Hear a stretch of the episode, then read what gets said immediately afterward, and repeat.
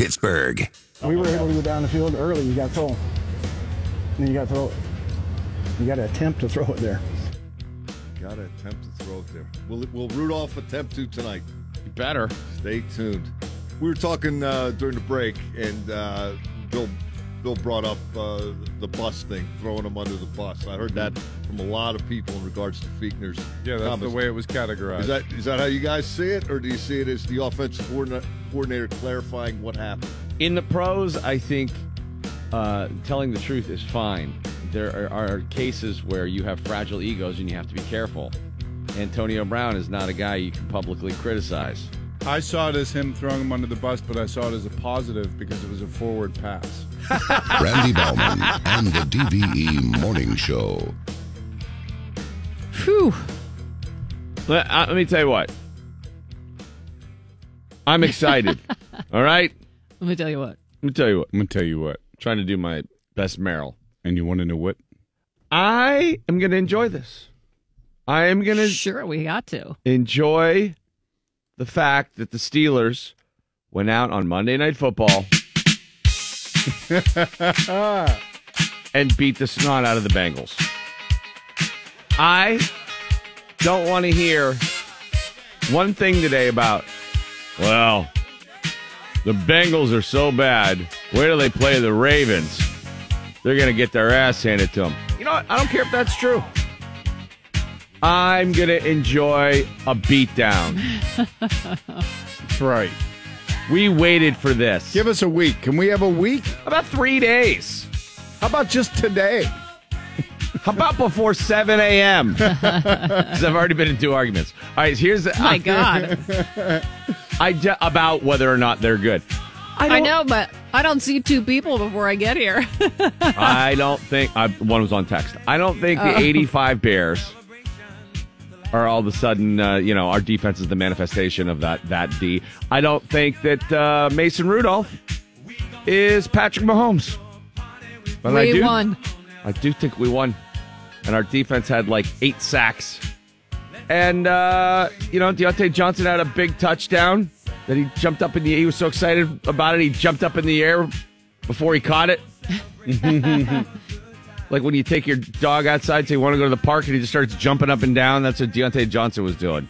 Had a nice one-two punch. Jaylen Samuel, Samuels. James Conner. And I just want to enjoy Jaylen Samuel's effort without getting too mad about the Steelers not using him the week before. Yeah, Baby steps. they've had him on the shelf. Let's not be frustrated about that. Mike will be in in about 15 minutes, and he'll do all that stuff. But we're not going to do that stuff. We are not going to turn this glass half full into a glass half empty. No. No. We are just going to dance to Kool & the Gang and enjoy how bad the Bengals are. Because, by the way, How did they get so bad? my God, they are Ooh, bad. They are bad. That was. They a had a lot of injuries, but still, that was they're bad. Yeah, it's pretty, um, pretty bleak days uh, there in Cincinnati, and uh, thank God for that. You know, thank God they're terrible. Yep. Again. It really made us forget how not great we are, and that's where I want to live, right there. I want to live in forgetting that we're not as good as we used to be, but we don't have to be terrible, and the season can still be fun to watch. Did you have fun watching the game? I did. What if we beat Baltimore? What if? What if we beat Baltimore Any at given home? Sunday, Randy. Any given Sunday. At home, right? At home. Mm-hmm. Mm. All of a sudden. Mm. Mm-hmm. I mean, their defense didn't look good against the Browns. The Browns thumped them, Feeling. Mm-hmm. and our defense, I think, is solid. Oh yeah, I mean, Like you said, it's uh we're not the '85 Bears, and that wasn't uh, the best, the greatest show on turf or anything last night. But We did play a terrible team. still, But we won. we didn't let them in the end zone. We won. and that's all that really matters. That's all we can do is win one.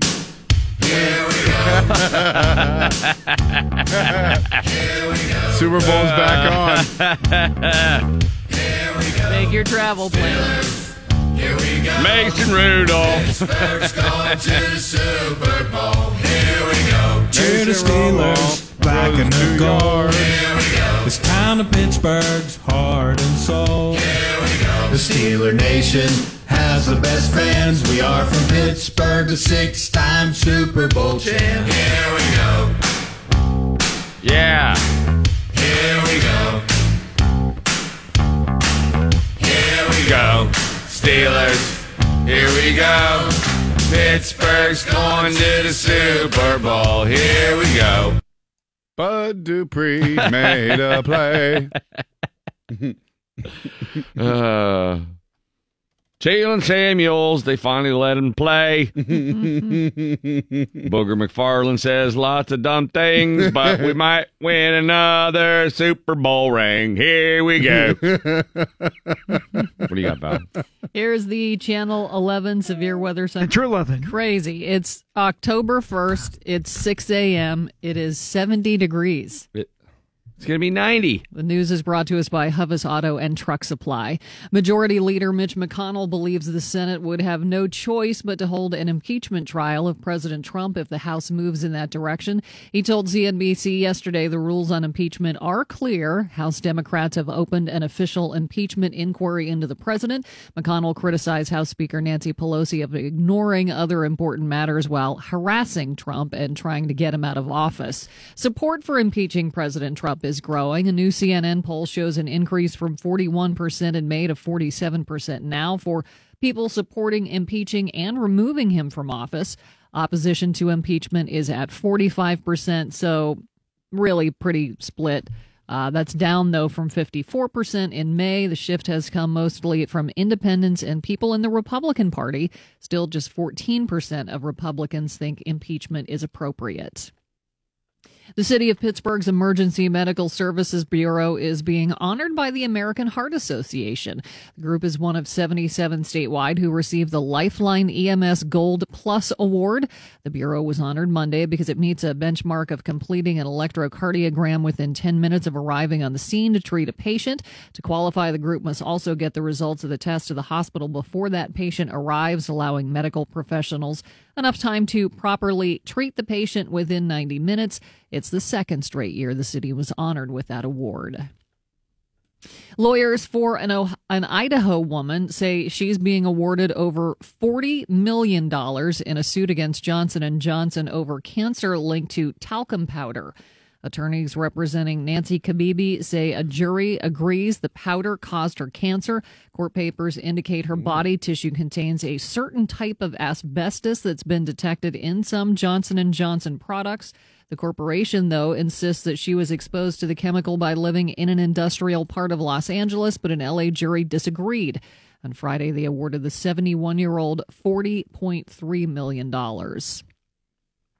And a couple bizarre crime stories this morning. A New York man is under arrest after his actions outside a Connecticut deli in nothing but a hot pink thong.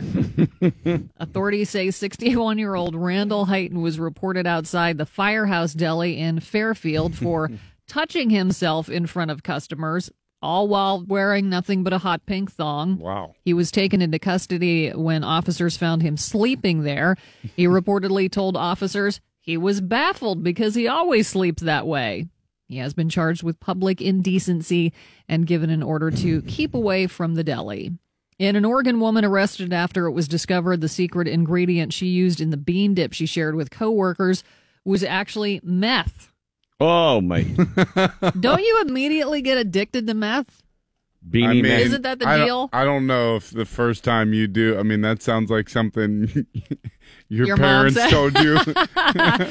the first time you do it, you're heavily addicted and you lose all your teeth. First no, time it, you'd there, there actually is something to your brain creates a, an addiction to it that is like the second time you do it, it's impossible to get off of it or You're something immediately crazy. Yeah. taking the radio apart. Uh, black beans also a dangerous thing to cut it with. You have to be very careful there. 38 year You're old farting and cleaning the house for Yes. three days. 38 year old Cassandra Medina Hernandez shared her bean dip with fellow workers at a Thriftway supermarket. Short while later, one of the coworkers got very sick and was hospitalized. It was later revealed the dip was spiked with methamphetamine, and the woman had apparently admitted it to another worker. Police arrested her and charged her with unlawful delivery of methamphetamine and recklessly endangering another person. Look, Crystal Beth, if you want to bring in some to eat, go over to the bakery section and buy some cupcakes. I've just never known a meth addict to be so generous with their meth. Typically not.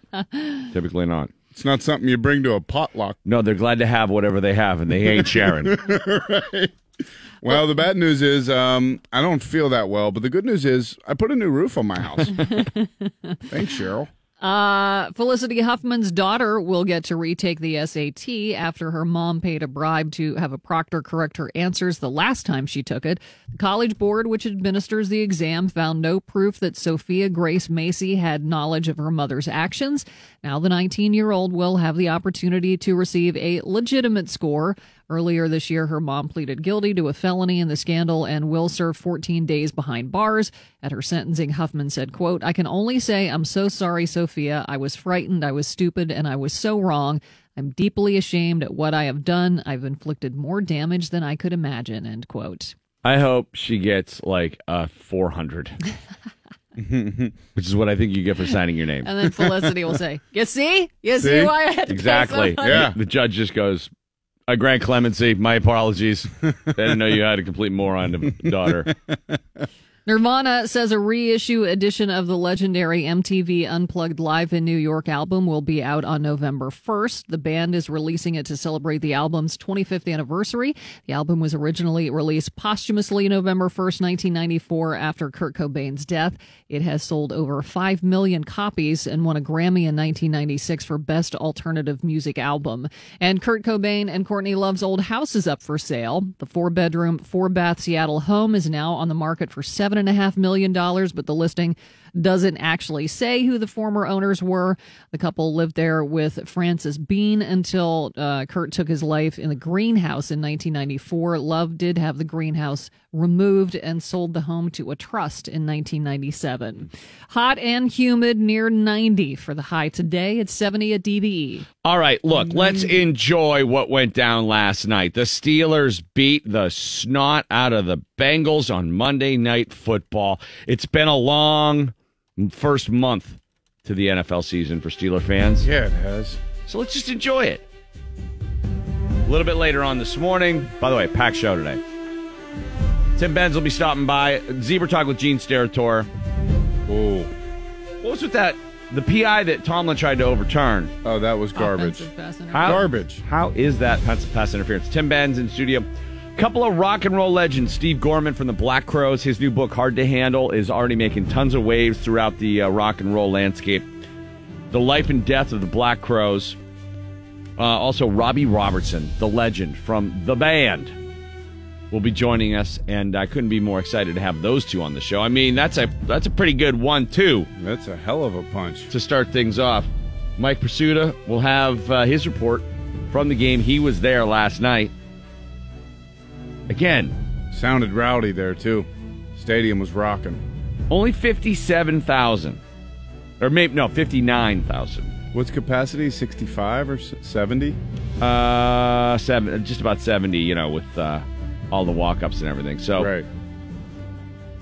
not a huge crowd last night for Steeler Nation, but I think my favorite part of the game last night was when Terry Bradshaw, in the segment uh, that they featured, I think before the game, they were talking about the Immaculate Reception. And he's like, You look at the tape, you slow it down, you know, it looks like the MacGruber film. I'm like, talking about MacGruber? He was trying to say Zapruder. MacGruber! what the hell is he talking about? That was pretty cool to see Bill Cowher there too last night. Oh, that was awesome. This is the We had a little Cowher power. He had possibly, with extended hands and a perfectly thrown ball, I might add, knock it back. How many yards? Seven and a half. Seven and a half by lunging. That doesn't go seven and a half. It goes to the ground or over its finger. So Terry- physics, physics, Physics. says Magruder's Physics, film. yeah. Magruder tape. Magruder. Seven yards. I got it. Zapruder. Peyton Manning's like, You're an idiot. The, the Magruder tape. Magruder. Magruder! Steelers win last night. Sure, Mason Rudolph. Half of his completions were at or behind the line of scrimmage. Shh. But who cares? He completed them. Baby steps. And we win. Monday night, he got the game ball from the team. Mike Prisuta will be in next with sports. Steelers defense really rose to the occasion. Not a great team. They had to take advantage of it, and they did. Oh, they did. All of a sudden, Bud Dupree looks like a good pick. Three years later, he figured it out. long as they go up uh, against a decimated O line every week. Yeah, we'll be fine. Print.com. DVE Sports. All right, Mike Prisuta is here with your sports now on the DVE Morning Show. Sports Talk brought to you by Bridgeville Appliance. The Steelers aren't winless anymore, not after they gimmicked the crap out of Cincinnati. Here's Jaylen Samuels. Oh yeah, it's huge. Uh, you know, coming off 0 and 3, and then coming back home and getting a divisional game, that's huge. Uh, you know, going into next week, you know, against the Baltimore Ravens, which is another divisional game, that's that's, that's definitely going to give us momentum going into that week. Uh, so uh, we just got to, you know, build off this game, uh, watch film, uh, learn off the mistakes that we had, and get back ready for Baltimore next week because we know, you know, it's a big game. Yeah, big night for Jaylen Samuels, your uh, running back, uh, receiving threat out of the backfield, and Wildcat quarterback. In Big the, fan of that kid. in the Steelers' twenty-seven to three win over the Bengals It was also a huge night for the defense and T.J. Watt. Man, that was fun. Uh, it's great to get back to winning football and uh, just be able to fly around. I mean, you see 55 and 26 in there flying around, um, 28 throwing in there on the blitzes, and 39, and uh, we're just having fun. And uh, the guys up front were running games, running straight rushes, and um, playing winning football. Yeah, T.J. Watt throwing some numbers around. Uh, a lot of 48. guys, a lot of guys piling up statistics, but uh, that's what it looks like when 55 Devin Bush and 26 Mark Barron play well. At least that's what it looks like against the Bengals. I can't be the first person to say bushwhacked, can I? I believe you are. I thought- think you are. tweeted that last night. I right? did tweet it. I like it, Val. I'm claiming it. Val, Bushwhacked. Val started bushwhacked. Dalton got bushwhacked. And Yes. uh, Innovator. Nice one, Val. the first uh, win is an NFL starter and the first game ball for quarterback Mason Rudolph, who actually threw the ball a little bit uh, more down the field. Yeah, a lot of those completions were behind the line of scrimmage, but some of them went seven, eight, nine, ten yards down the field. Uh, Mason Rudolph had himself a night. Yeah, it's great. I think um, you know, unbelievable team win. We we just you know a lot of leadership in the locker room and guys that know how to win, guys that have won a lot of games in their careers, and and, and when we stuck together all week, even though you know the rough start, and uh, you know our message all week was let's, let's stack one and then, and then start stacking more. So that's that's the plan moving forward, and uh, got a, got a got a heck, heck of a group of guys that are going to do that. Now, this uh, being the NFL, you can only beat who you're playing. Mm-hmm. So for for the time being, as of this morning, great win. Uh, the Bengals really stink. Yeah, they do. But the Steelers did to a team that really stinks what you're supposed to do to a team that really stinks. They started a little slowly, but they gradually took the game over and dominated it. Uh, some of the offensive numbers that jump off the sheet Rudolph was 24 at 28 for 229 passing yards, two touchdowns, and no interceptions. Not all the passes were little flips forward behind the line of scrimmage. Jaylen Samuels, three for three for 31 yards in the Wildcat. James Conner only had 42 yards rushing, but he averaged 4.2 yards per carry and had a 21 yard gain. Conner also caught all eight passes thrown his way for 83 yards, had a 21 yard gain and a touchdown there. Uh, looking a lot more like James Conner. So Yep. uh, that's uh, that's an encouraging sign. I was most impressed that he came back after hurting his ankle, ankle and still ran hard. Yeah. Yeah, me too. Maybe that's been bothering him all along. I don't know. Um, Looked like he got it twisted on the Kinda when he- wrapped up in when the he tackle. Yeah, it looked like the uh, whoever tackled him gave him the uh, what for on his ankle. Something had been off uh, clearly for Conner, but uh, maybe he's on the way back. Samuels finished with 26 yards rushing, 31 yards passing, and 57 yards receiving. And I uh, love that kid. The, t- the third down uh, is still a work in progress. The Steelers three for nine, 33% is up, but they have converted three third downs in each of their first four games. That's not going to be good enough. But the defense held Cincinnati to 175 total net yards. The Bengals averaged 2.7 yards of play.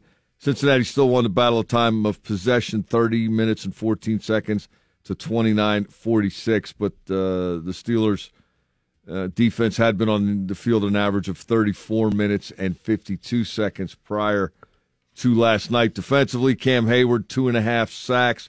TJ Watt, uh, a sack and a half, uh, fumble recovery, uh, three tackles for a loss. Heyward had, uh, excuse me, uh, three quarterback hits. Heyward had three quarterback hits. Devin Bush had his first career sack and three tackles for a loss.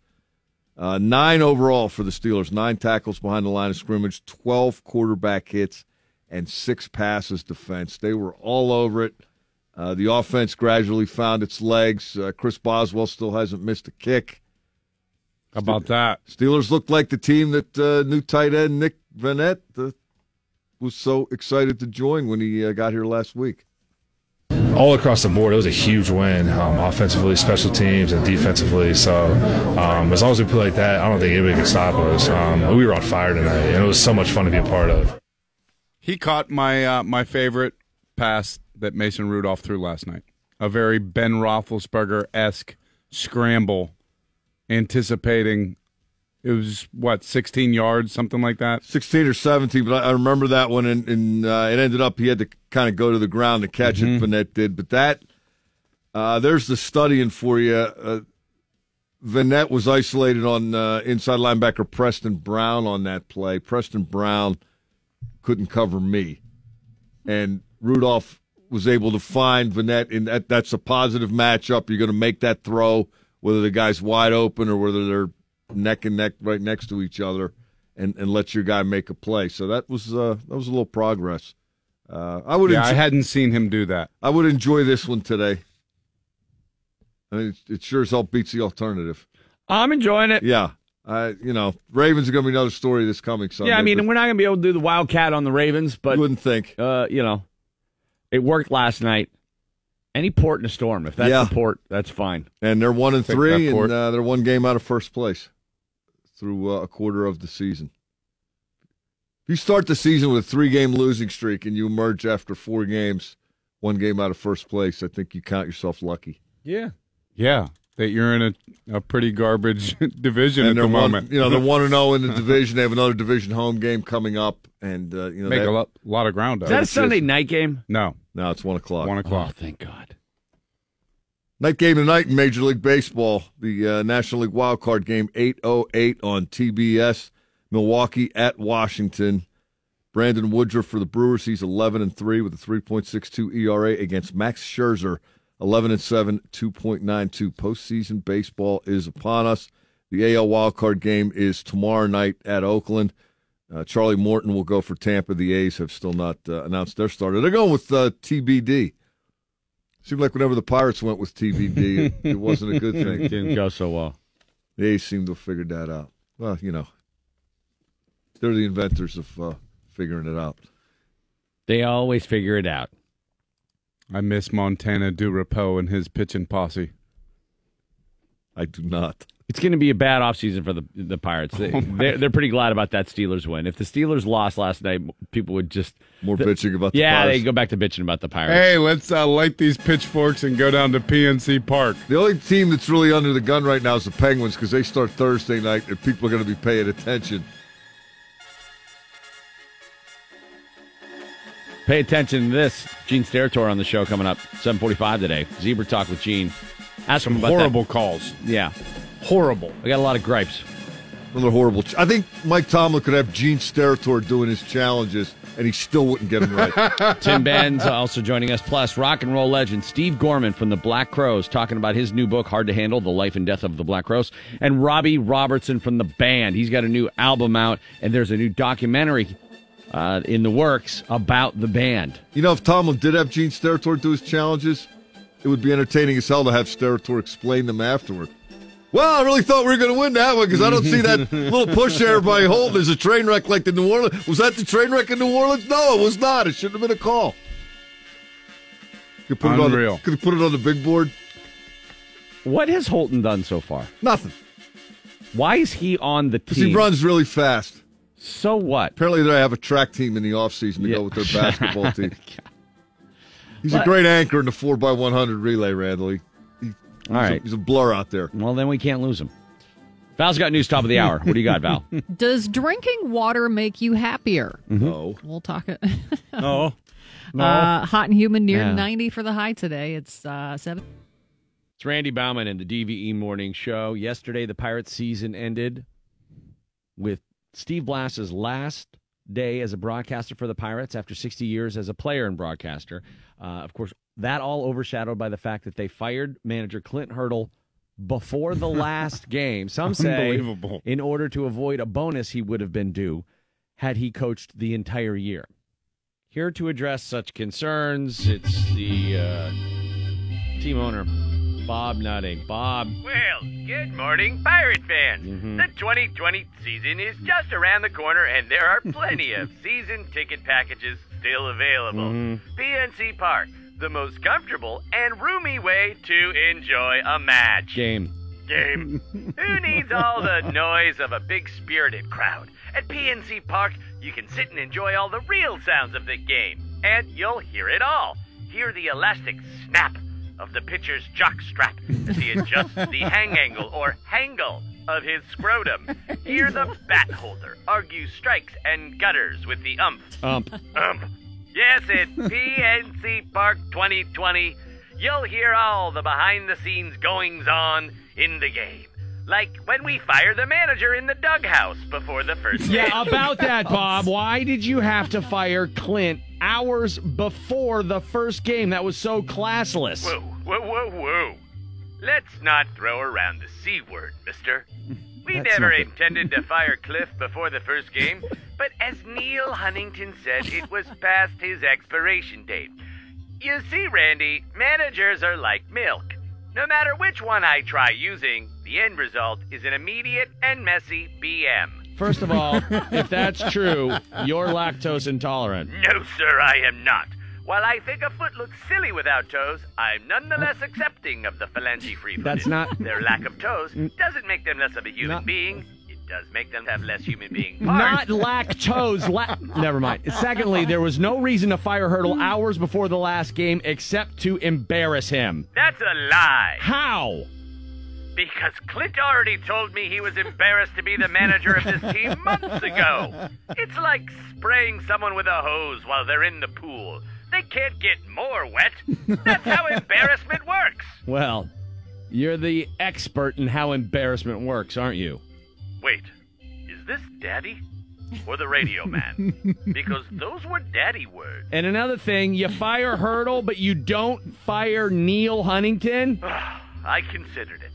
But like all matters concerning personnel, I discussed it with our general manager. You mean Neal? Yes, I discussed it with Neal, and he is adamant. He thinks Neal should stay. and I trust Neal on these types of personnel decisions because that's his job. And that's why general managers don't get fired, Randy. They're like popes in that they have a lifetime appointment. No, that's not and true. they're very popular in Latin America. Uh, and lastly, maybe the worst of all, you did this on Steve Blass's last day as a broadcaster. The day we all should have been talking about Steve Blass, we were all talking about what a disgrace it was that you fired Clint Hurdle that morning. I thought I was doing Clint a favor. How? Nobody wanted to watch that game. This is low even for you. Look, Lanny, I think Pirate fans should just take a moment, sit back, take a deep breath, and buy their season's pass for Seven Springs. And let's all just book a room at one of our many hotels The- and right. take the whole family No, up. I'm not going to let you do that. You know what I'm going to do? I'm going to start a boycott Bob movement in 2020. How'd you like that? I'm going to start a movement. Oh, then you should drink some milk. Always works for me. Goodbye, Bob. You know what's amazing? I make money at everything I do, and I'm terrible at most things. Isn't All right, three doors down, kryptonite there. The Steelers. Whew, finally, last night. That D line was the Bengals kryptonite. TJ Watt was Superman. Oh, that's the wrong Superman. I thought it was the actual.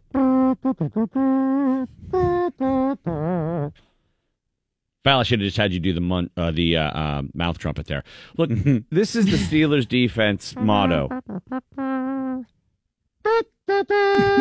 crunch, crunch, crunch. yes, the Steelers' defense crunched all Crunched over. 'em. Uh, poor Andy Dalton. Po- honestly, don't you feel bad for Andy Dalton? Yes. Yeah. And I didn't think that was possible. I actually felt bad for him last night. Like, you don't deserve this, buddy. Poor guy. And Booger kept calling him the Red Rifle. Look, the Red Rifle is getting up off the ground again. That's not. That's a dog owner is, uh, has a different definition of the red rifle. Put it away. Put that thing away. He looked like the Red Ryder BB gun last night. oh, he was bad. Booger, uh, by the way, uh, I last year thought Jason Witten was making him bad. Turns out Booger's just bad all on his own. Booger can do bad all by himself.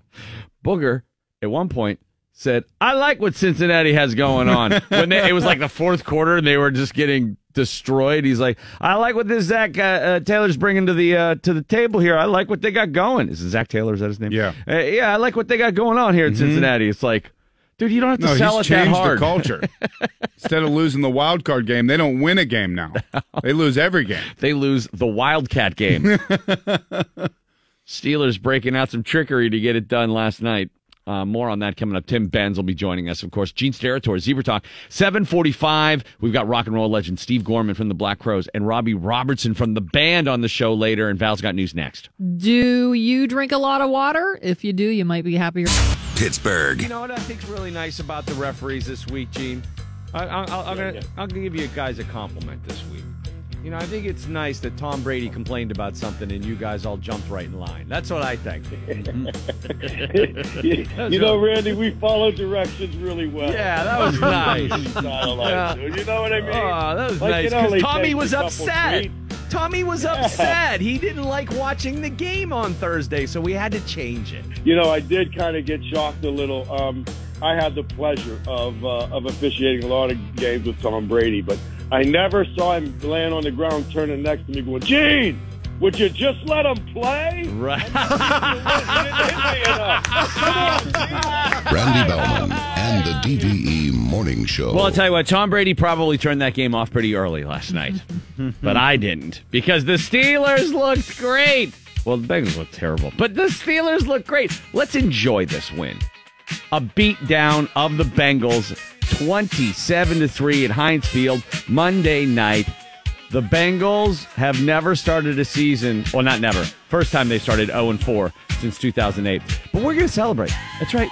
We're going to enjoy the fact that the defense yeah. racked up what was it? 8 sacks last night. And sure Mason Rudolph didn't throw the ball very far. I think Gerry Dulac described it as it looked like he was playing that milk bottle game at Kennywood, just throwing those little short passes all Hey, night. we won. He broke a couple of them, dink and dunk. All right, it might have been a little more dink than we're used to. A lot of dink. A lot of dink. It was dink and dink, and then one dunk. It was more like dink, dink, dunk, or more like sorry, dink, dink, dink, dink, dink, dink, dink, dink, dink, dink, dink, ding, ding, ding, ding, ding, ding, ding, ding, ding, ding. dunk.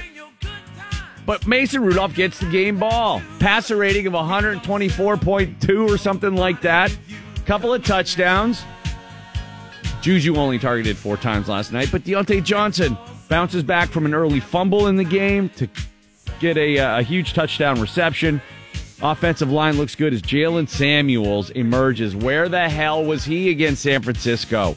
He could have helped, huh? He and uh, James Conner both looked good last night. James Conner, in particular, after a slow start to the season, really needed to get going, and I questioned whether or not he was going to be able to. Me too. Uh, last night was a good step in the right direction. He even tweaked his ankle at one point, and I wasn't sure if he was going to come back and be able to run as hard. And then he had the I think his first run after coming back from the injury was the one he took down like the one yard line. Mhm. That was just that badass. He stepped on the guy's head and he you know, blew over the one dude uh, who was trying to tackle him and. Great uh, performance from the uh, from the two backs last night. So the Steelers rebound from the first three games. I, it was frustrating because if we could have done a little bit more of what we saw last night in either the Seattle or the San Fran game, we Just would. a little We- bit we- more we could be- inventive. we Just could little. be two and 2 Mhm. Now the Wildcat isn't going to work every week, and in a way, I was kind of like, really. Are we this desperate? That's where we're at. But we were that desperate, Yeah. and we had to Turns win. out we were. So they had no answer for that. Hey, they were firing off runs, you know, four and five yards at a clip, running the uh, Wildcat, and you know, people were in motion in the backfield all night. Randy Fichtner, I think he just went and got his Memphis playbook, and he's like, let's just run all this college stuff. Mhm. The hell with it. But it worked. Mike will have more on how the Steelers administered a beatdown. Those guys got to be feeling pretty good today. And now a short week to get ready for a one o'clock game against Baltimore. But that's all right. You win this one, you could be tied for the division lead if the Browns lose to the 49ers. And that could happen. It could happen very easily. We've got Gene Steratore on 745. We'll yell at him about some things that happened officiating wise in the game last night. Tim Benz uh, will be on 815, and the legend Robbie Robertson from the band talks about his new album and a new band documentary. And Steve Gorman, another rock and roll legend, drummer for the Black Crowes. His new book is called Hard to Handle: The Life and Death of the Black Crowes. He'll be on the show 845. Val's got your news right now. What's going on? Here's the Channel 11 severe weather. Center 11. It is 70 degrees at DVE. The news is brought to us by the limited edition Iron City Beer DVE 50th anniversary can available now. The oldest living former U.S. president is celebrating a birthday today. Jimmy Carter turns 95. And the public has a chance to wish him a happy birthday. The Carter Center created a special section on its website to allow the public to send the Georgia Democrat a message. Carter has spent much of his post presidential life focused on humanitarian efforts. Yeah, is he He's- building a house today for his birthday? I was going to say, I think he's big with uh, Habitat for Humanity. So. hmm The sports book at Rivers Casino is officially open. The casino was able to start taking bets last night ahead of the Steelers' Monday night football game. The building did have a temporary sports book open during construction, but the real thing is ready to go. Oh, if man. you are uh, into that sort of thing. That thing's going to be packed. Saturday mornings. Get there early. Post up. Post up. All day college football, even Sundays. Oh, it's going to be, that'll be a blast for sure. Michigan police are looking for two suspects they believe hacked an interstate billboard to play a porno. The double sided billboard along I 75 in Auburn Hills played a porn video for about a half an hour over the weekend to passing drivers. It's a double headed billboard. Uh, police then began to receive calls about the billboard, prompting them to contact the billboard company. They reported that security footage showed two masked people breaking into a small building underneath the billboard, probably hacking it. Police say the two could face felony as well as misdemeanor charges for the incident, which tons of drivers also posted to social media. A Malaysian teacher is being investigated for possibly stapling a student's ear as punishment for not finishing their homework. Oh, that's aggressive. The Borneo Post reports that a police report was filed after the 10 year old came home with blood on his shirt in the state of Sabah. Education officials say the teacher is being counseled, but it is unclear if the teacher is in custody or facing any charges. Oh, she should probably be fired. I'm not You sure start what the stapling kids. not sure what the standards are in Borneo. Uh, I don't know. Uh, We we got beat up pretty good in high school, but we signed. Uh, my parents signed off on that. Like I had to take, I had to take something home for them to sign It's that waiver. We're going to beat your kids Yeah. if that's okay with you. And Yeah, my my- parents are like, absolutely. Here you go. Same at my house. Yeah. What were there But- specifics? like uh, exactly how will you beat my kid? No, they didn't care. Just as long as they beat us. God bless you. The the punishment you described is that you had to undergo is awful. Oh, like the- we Oh, had to know. kneel on the pencils. Yeah, I did kneeling on the pencils. I had to kneel on pencils with a Bible on each hand, all the way out, right and left, and like sit there in front of the class. That's crazy. I, they used to do stupid stuff like that all the time. That's it was literally like CrossFit. I wasn't like scared. It wasn't like in a movie where they were like, you know, everybody was screaming at me and it was in a dungeon. It was more like everybody was busting my chops, you know? I know, but They're still, all like, that ah, no, hurts. no, no, he's dropping them. You know what I mean? Like everybody was yelling at me. Yeah. No, they did way worse things in my high school than that, Val. I got off easy. No, I know, but Trust me. Yeah, that wasn't punishment. I mean, it was punishment, but they No, they, they didn't uh, mete it out as punishment. No. Did like, they have paddles? Uh, I had those in grade school. My my principal in grade school The had a ones with the holes in them? Yeah, it had holes in them, and um, I got paddled one time. And I remember I was like, "Are you really gonna hit me?" And he's like, "Yeah." I'm like, "Come on, man." it hard? Yeah. And he was like not wanting to do it, and I could tell he was like, "I, I got to do it, man." Gotta hit you. I don't even man. remember what I did, but I probably like threw an egg salad sandwich at somebody or something. It's very specific. Mm-hmm. I ate a lot of egg salad those days, so I'm guessing I threw an egg salad Okay. sandwich, which is messy. I don't think a ham sandwich would have made as big What of a mess. Not Dottie quite. from Pee Wee's Big Top. Egg salad is egg good. Why salad would you waste sandwiches that? every day. Yeah, I could go for an egg salad right now. Me too, with some corn chips. what? That's a great combo. Corn chips and egg salad? All Yes. right. No, I've not had the corn chips part. That seems It's spe- like oddly specific. Delicious. No, my It's dad nice always pairing. put, my dad put bacon bits like that you put in salad. Oh, yeah. in Oh, his that's a nice egg little salad. crunch, crunch, That's- crunch. exactly. That was my dad's original. crunch, crunch, crunch. Do you put some people don't they Crunch, put relish in egg crunch. salad? Oh, Ew. Ooh, relish. Pickles and eggs. I that could be okay though. I don't Maybe know. I'm thinking celery. I don't know. I don't put anything like that. I don't know. Back to beating kids in school. I think that if your parents are cool with that, then you're you better not mess Beha- up don't misbehave. strangers like nothing better than to beat up a kid. Although I don't know how you could do it if you were See, a teacher. I couldn't. I couldn't I hit. know. I couldn't hit a kid. Me either. Well, you kind of have to hate kids, and a lot of the teachers did. I think then. I bet if I taught for like three months, ever there's a bunch of teachers going to school right now. They're like, Probably. "Hey, jackass, teach my social studies class for You three know months. You want to beat the hell out of half of the kids. It's real easy to beat other people's kids.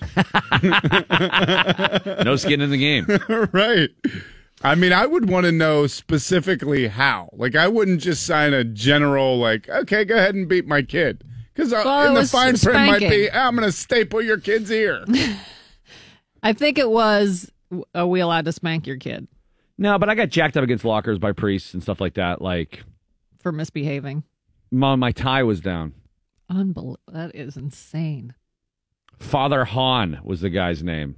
He he took he goes, "Oh, Mr. Bauman, I see you didn't want to get dressed for school today." And I was like, "By my locker," and he jacked me up into the locker and, and yanked my tie. Choked you yeah, with your tie. up to my Oh, yeah. What in the world? Well, my brothers kind of made that happen. Uh, you know, he was Still. it was a preliminary shot across the bow.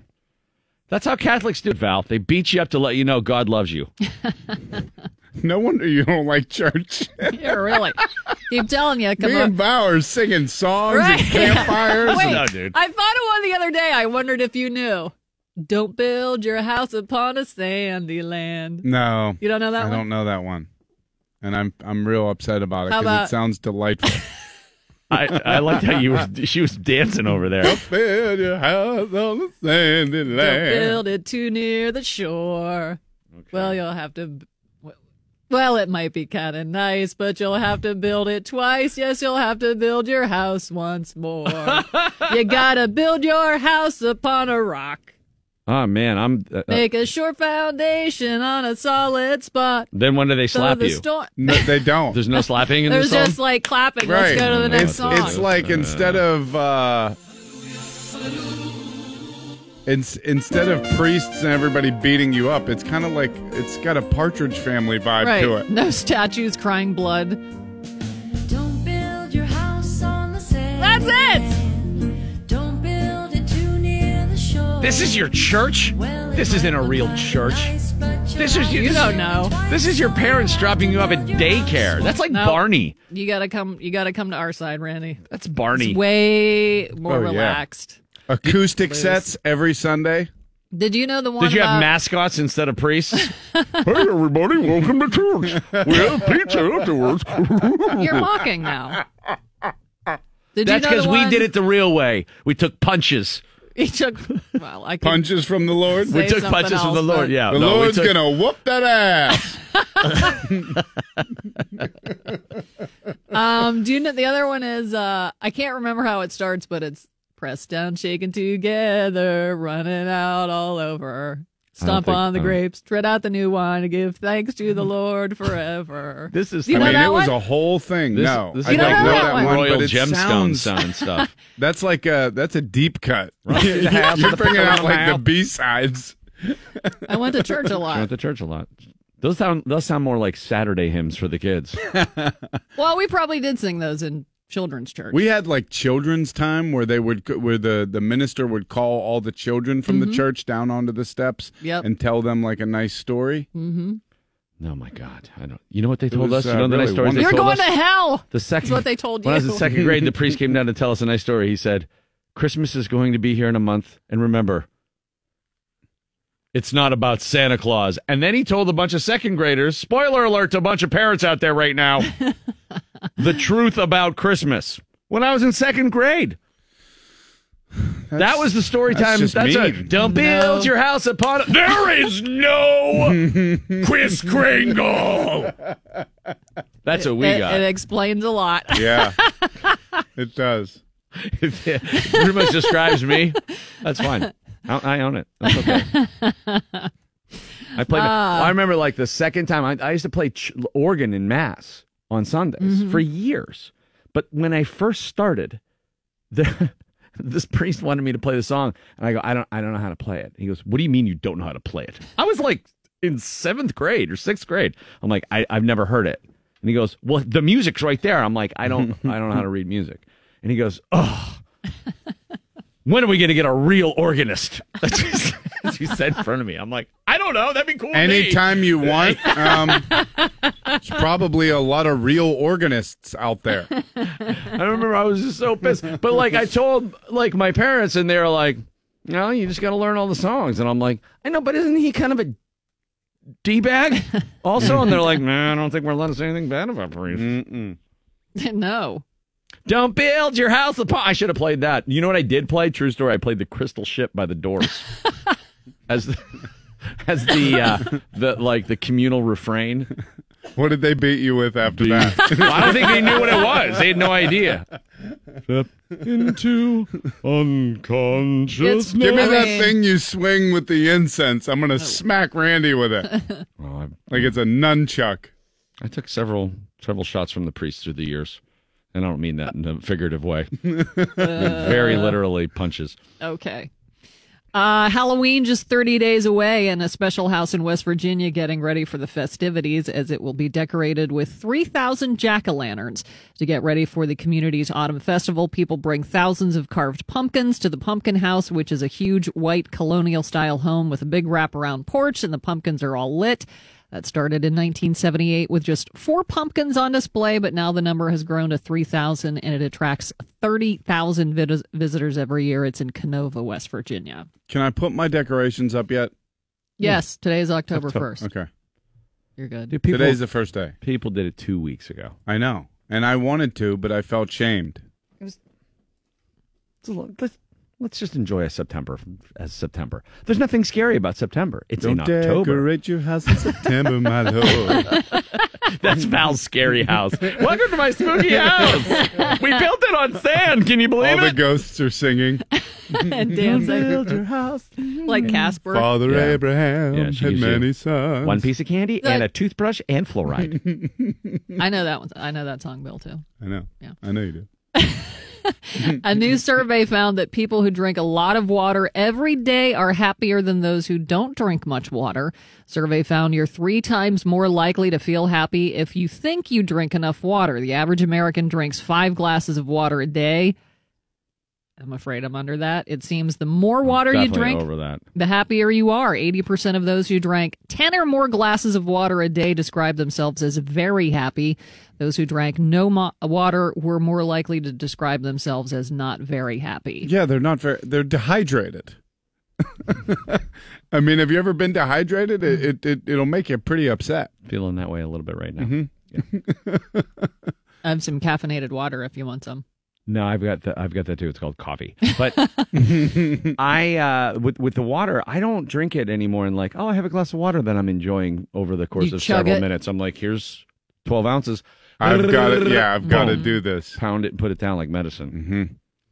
R. Kelly's lawyer is complaining the singer is still dealing with rough conditions in jail. The oh, poor, Oh, no. poor Y'all are thing. killing me. as he awaits trial in his pending sex abuse cases. In a motion filed yesterday in New York federal court, his attorney claims just one of R. Kelly's two previous live in girlfriends is allowed to visit him in a Chicago jail just one at a time. That's stupid. killing me with this. That's, That's stupid. I mean, the conditions he's expected to live under. I mean, The fact that women are still going to visit him. No. the motion also says Kelly has a number of health issues, including numbness in his hand, anxiety, and an untreated hernia. Oh, get out- Whoa. What? An untreated Get out of here with all three of those. Uh, the R&B I singer faces in my hand. four criminal cases in Illinois, New York, and Minnesota. I got a, uh, uh, I got pins and needles in my hand. I got a hernia. Y'all just don't want to believe the truth.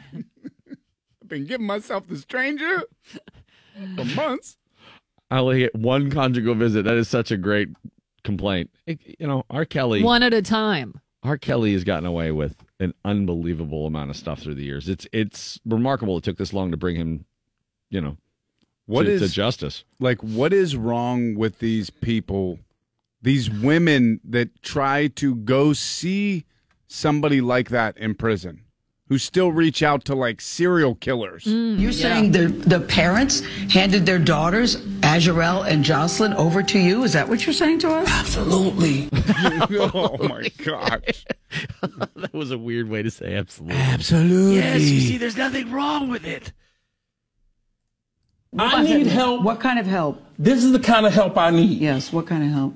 I need somebody to help me not have a big heart. Because my heart is so What? big. People betray me, and I keep forgiving them. You sound like you're playing the victim here. You sound like R. Kelly. You do.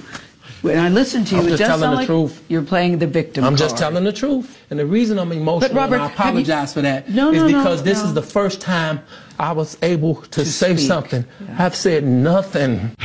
I need help because I have too big a heart. My heart's too big. No, those those are not the charges against you. You're not being charged with having too big a heart. It's not your heart enlarging that's the issue. Finally, a new vinyl singles box set is slated to be released, according to Robert Plant, the Led Zeppelin singer, releasing the set based on the tracks that will be featured on the second season of his Digging Deep podcast. That was announced during the first episode of the new season, which looked into the history of Plant's 2005 solo album, Mighty Rearranger. Hot and sticky today, near 90 for the high, maybe record breaking temperatures. It is 72 at DVE. Last night, the Steelers went wildcat for a big portion of the evening. Mason Rudolph dinkin' and dinkin'. Dink, dink, dink, dink, dink, dink, dink, But dink. every once in a while, that dink would become a dunk. Rolling right is Mason Rudolph. And he finds his man Sanders down to the goal line. Touchdown, Pittsburgh from 21 yards out. James Conner pulled that ball in and roared up the right sideline for the score. Yeah, there were a couple times last night where the announcers on TV also confused Sa- uh, Samuels and Conner. Those guys were both pounding it in between the tackles, and uh, big, big effort by the running game last night. The offensive line bounces back. Mason Rudolph a little more composed as the night went on. Better each week so far, continuing to progress. Enjoy this, Steeler fans. Yes, the Bengals are not great, but still. Big effort by the Steelers defense to come out with eight sacks last night. Andy Dalton mm-hmm. under siege all night, like me freshman year in high school. like his tie was just dangling. He got jacked up against locker after locker. All night long, the Steelers roll. Monday night football, 27 to 3 over the Bengals. Mike Prisuta coming in next. Gene uh, Steratore will join us at 745. Zebra Talk. We'll bitch at him about some of the uh, referee calls last night. Uh, yeah, And, they were bad. Yeah, terrible. So that's uh, on the way for you. Company. DVE Sports. Mike Prisuta with your post-game analysis. Monday Night Football. The Steelers roll over the Bengals. Sports this hour brought to you by Dormont Appliance, and uh, it wasn't perfect. wasn't a Mozart, as uh, Bill Cowher might have said. The Cowher honored last night. Bruce Arians invoking Mozart. Andy Af- Reid did that last week. He said, you, you know, Mozart didn't paint a great one every time. Not all the paintings were Yeah, great, yeah, yeah. but but this one uh, compared to what we had seen previously in the first three weeks, this was the Sistine Chapel, right? This was 16th. A profound step forward offensively, defensively. Chris Boswell continues to make all his kicks. That's going uh, un- unrecognized, mostly because everything else has been so screwed up. Right. Made a 49 yarder last night. Uh, a solid performance, and hey, they did what they were supposed to do. They beat the crap out of a bad team. The Bless you. the matchup of the night, and we had talked about this going into it. The Bengals' offensive line's terrible. It's banged up. They got guys in the wrong spots. Mm-hmm. The Steelers think they have a really good defensive front. You got to dominate that, and everything else should fall into place. And that's what happened defensively. The, uh, the the front guys and the outside guys, Dupree, Watt, Tuitt, Heyward, Hargrave, feasted, outstanding, and that allowed Devin Bush and Mark Barron to look like the guys that the Steelers thought they were getting. Devin Bush knew there was going to be a learning curve there. Uh, Mark Barron, a veteran, I think we expected more quicker, but he is coming to a different system, and You know, if we if we give him that allowance, I don't know Yeah. if that's legit or not. But he was good last night. They were all good, and Mason Rudolph, the quarterback, was good. Yes, there were some behind the line little flip passes Oh, to yeah. to jet sweep guys in motion, uh, high percentage stuff to say the least. But he got the ball downfield a little more, and that's something that they needed to do. Let's uh, start telling Rudolph's tale of last night by rewinding to last Friday and listening to Randy Fichtner talk about what hadn't happened in San Francisco. We were able to go down the field early. You got to throw. And then you got to throw it. You got to attempt to throw it there. That's pretty blunt, right? And we were arguing, did he throw him under the bus or was it tough love? What would the response be? Well, the response from Rudolph couldn't have been better. Uh, here's Mason Rudolph. yeah, learning experiences, man. Where where um, you know, from your vantage point, you know, you, you you learn and you, you, you, you understand that hey, you got you got to let it fly a lot of times when guys are neck and neck and, and trust your guy to win. So um, yeah, I mean it's it's. Uh, You're fine with constructive criticism. Oh yeah, I mean, yeah, he's my coach. I, I want to be coached hard, and, and uh, he's you know he's a great guy, a good friend, but also a very very smart guy. And obviously, when he brings something up like that, you, you listen. So um, looking forward to you know continue to do that. Good for him on that. I, I want to be coached hard. Looking forward to him continue to do that. And put away what? It's, It's it's the big leagues. They're playing for money. There are there are consequences. You succeed or fail, assess what you did, and then try to do better the next time. And don't worry about hurt feelings and who threw who wherever and what was said. No, they worked it out. It was it was really interesting because the way they did that, practice ends and the coordinators talk kind of out on the field last week. And so Randy Fichtner says that, and everybody in the little circles looking at each other. Did he just say that? Oh, that's a mm-hmm. little different. And then you run into the locker room, and there's Mason Rudolph, and I happen to be the guy that asked him the first question, and I didn't. I never mentioned Fichtner. I just said, "Hey, if you look back at that Niners game where there's shots you did not take, do you regret how that played out?" And he he went right into the acknowledgement of it. Clearly, Fichtner had talked to him about that before he talked to the media, and I imagine he said the same kind of thing. Hey, kid, you got to throw it. Yeah. You got. I want you to protect the ball. I want you to be smart. But there's going to come a time you are the quarterback. You have to throw the ball. I'll tell you what, Randy Fichtner took a chance last night. If the Wildcat doesn't work, then you have pissed off and demoralized Mason Yeah. Rudolph, in addition to not getting the job done. Um, fortunately, they had zero answer for that last night. Couldn't adjust to it. Didn't know how really to worked. And they they kind of Mhm. sprinkled it in here, and there was only seven snaps, but it was all pretty effective stuff. Uh, Is that it? It was only seven. Yeah. Yeah, it Boy, I would have like thought more. it was about double that, but Samuels ended up rushing four times for 15 yards and a touchdown. He only had 15 yards because that touchdown was only a two yarder. Right. That was wide open. Oh, that was great. He could he, he could still be running. And three of those little push passes for 31 yards. Uh, on one of which James Conner really looked like the old James Conner. Uh, Conner that had- was great to see. Conner had a run on which he looked like the old James Conner. So some things starting to turn in the other direction. The downfield passing game, uh, they're they're going to keep working on that. we're still working towards maybe taking some more shots, and that's on me, and it's you know uh, you know what I'm comfortable with, and we're still kind of moving towards that. Only week two of me and Randy kind of being together, so uh, we'll, we'll start. You know, we'll, we'll continue to try to you know threaten teams you know vertically. Diontae Johnson wide open for the big uh, touchdown. And College open. I was Big a, 12 li- open. a little scared at the way he jumped for it and thought, "Oh boy." Uh, don't worry about don't worry about him on the other end too often. I know he had the fumble last night, but Yeah, it was cool. You didn't uh, see the game footage, but they had a mic on Juju all night, and Juju went over to him on the bench. and Was like, "Hey, here's what you got to do. You know, you have to bring your the lower hand underneath on that one as you're going down. You can't keep one hand on it." He goes, "But it doesn't matter." He goes, "We got a there's a lot of game left, and but you know, he's a year younger." Than Diontae Johnson, Yeah. you know, and he was acting like the uh, the Mentor. grizzled veteran. I, I don't know if I'll get to this today or not. But Rudolph was talking about that, and Juju Smith Schuster drew the safety. That's why Diontae Johnson was Big 12 open, and that's how the the thing works between the number one receiver and the number two receiver. Sometimes you're not going to get the ball, but you're going to get the coverage, and somebody else is going to get the ball. There's a lot of talk about Juju Smith Schuster maybe not living up to number one. I'm not seeing that. I'm seeing so far not enough help.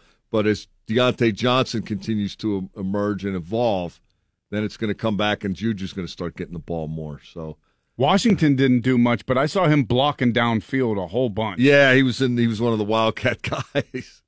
Uh, and that's what the, they identified. They're big in the middle, and we're going to beat them on the edge. Yep. And that's what they did all night. Yeah, and if you can't, if you're having a problem getting to the edge, either because your line is struggling or your back isn't getting it there for whatever reason, get the guy in motion, get him, give him a running start, and he's going to get there.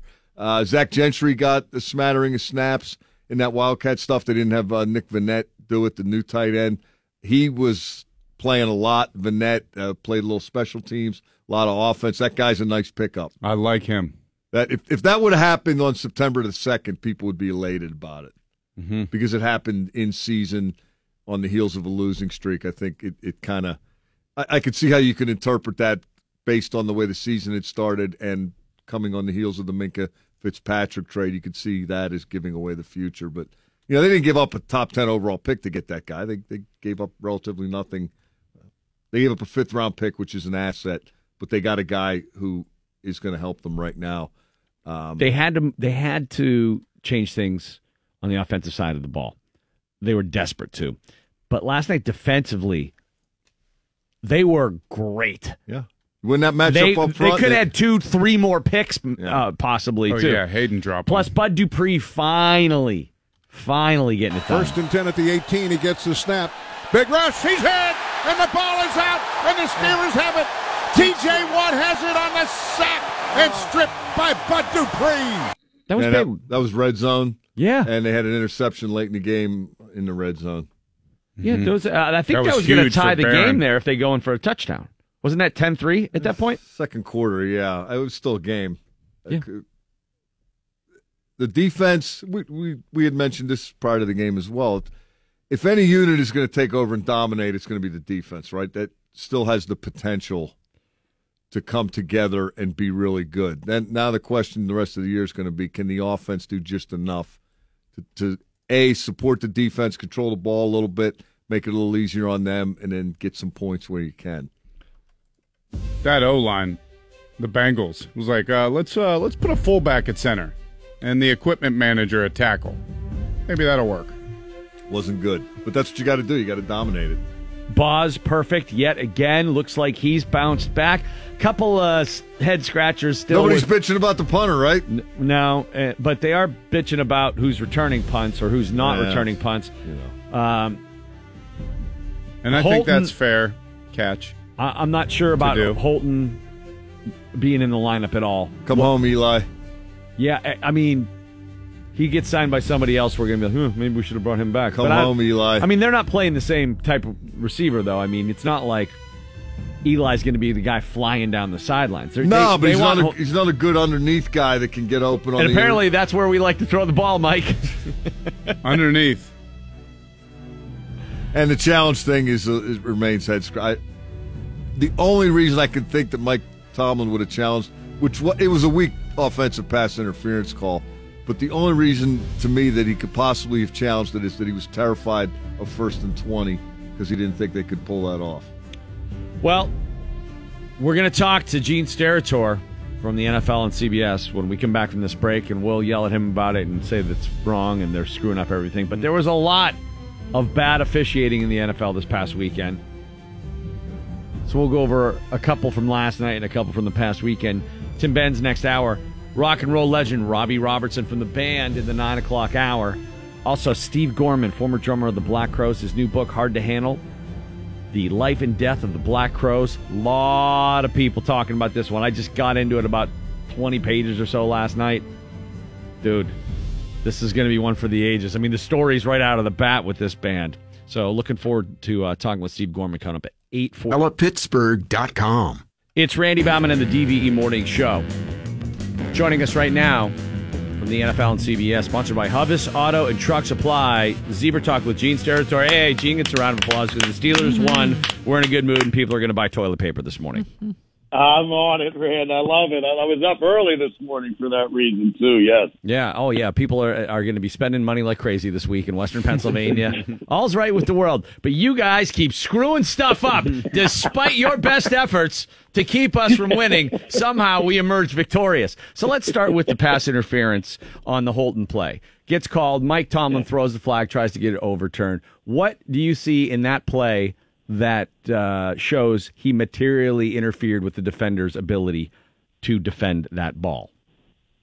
I really like the way that you worded that too, Rand. You kind of laid me out real well there. I, I was really impressed with that. But listen, it's not a quality offensive pass interference call to start. And I think what we have to do, again, I don't want to be redundant week in, week out, is just understand that they have said that they are going to review pass interference, but there's a standard that they're using to review that. They're really not officiating pass interference, guys. I think the message is pretty obvious that uh, you know if there's any contact at all, not significant, not a big foul, we look at it on replay and go, that's not a foul, you know. But there's a hand on his back. Uh, they're not overturning it, and uh, at least I can say this for the NFL side: they've been consistent in a lot of regards with plays that have been called on the field. They're not overturning them, you know. So uh, again, this was put in to avoid the train wreck that we, we experienced last year. But as far as us going down and saying, hey, they're going to really look at PI, and when it's not a good call, we got a chance to get it taken off. Uh, I think we're seeing that that you know is just probably not the case. You know. Well, Gene, let's look at that from another angle because it ended up being another failed Mike Tomlin challenge. He is he is challengely challenged, or however you want to put that.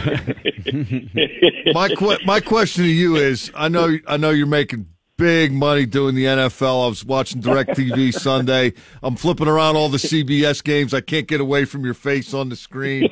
I know you're doing the Alabama games. You're Mr. SEC.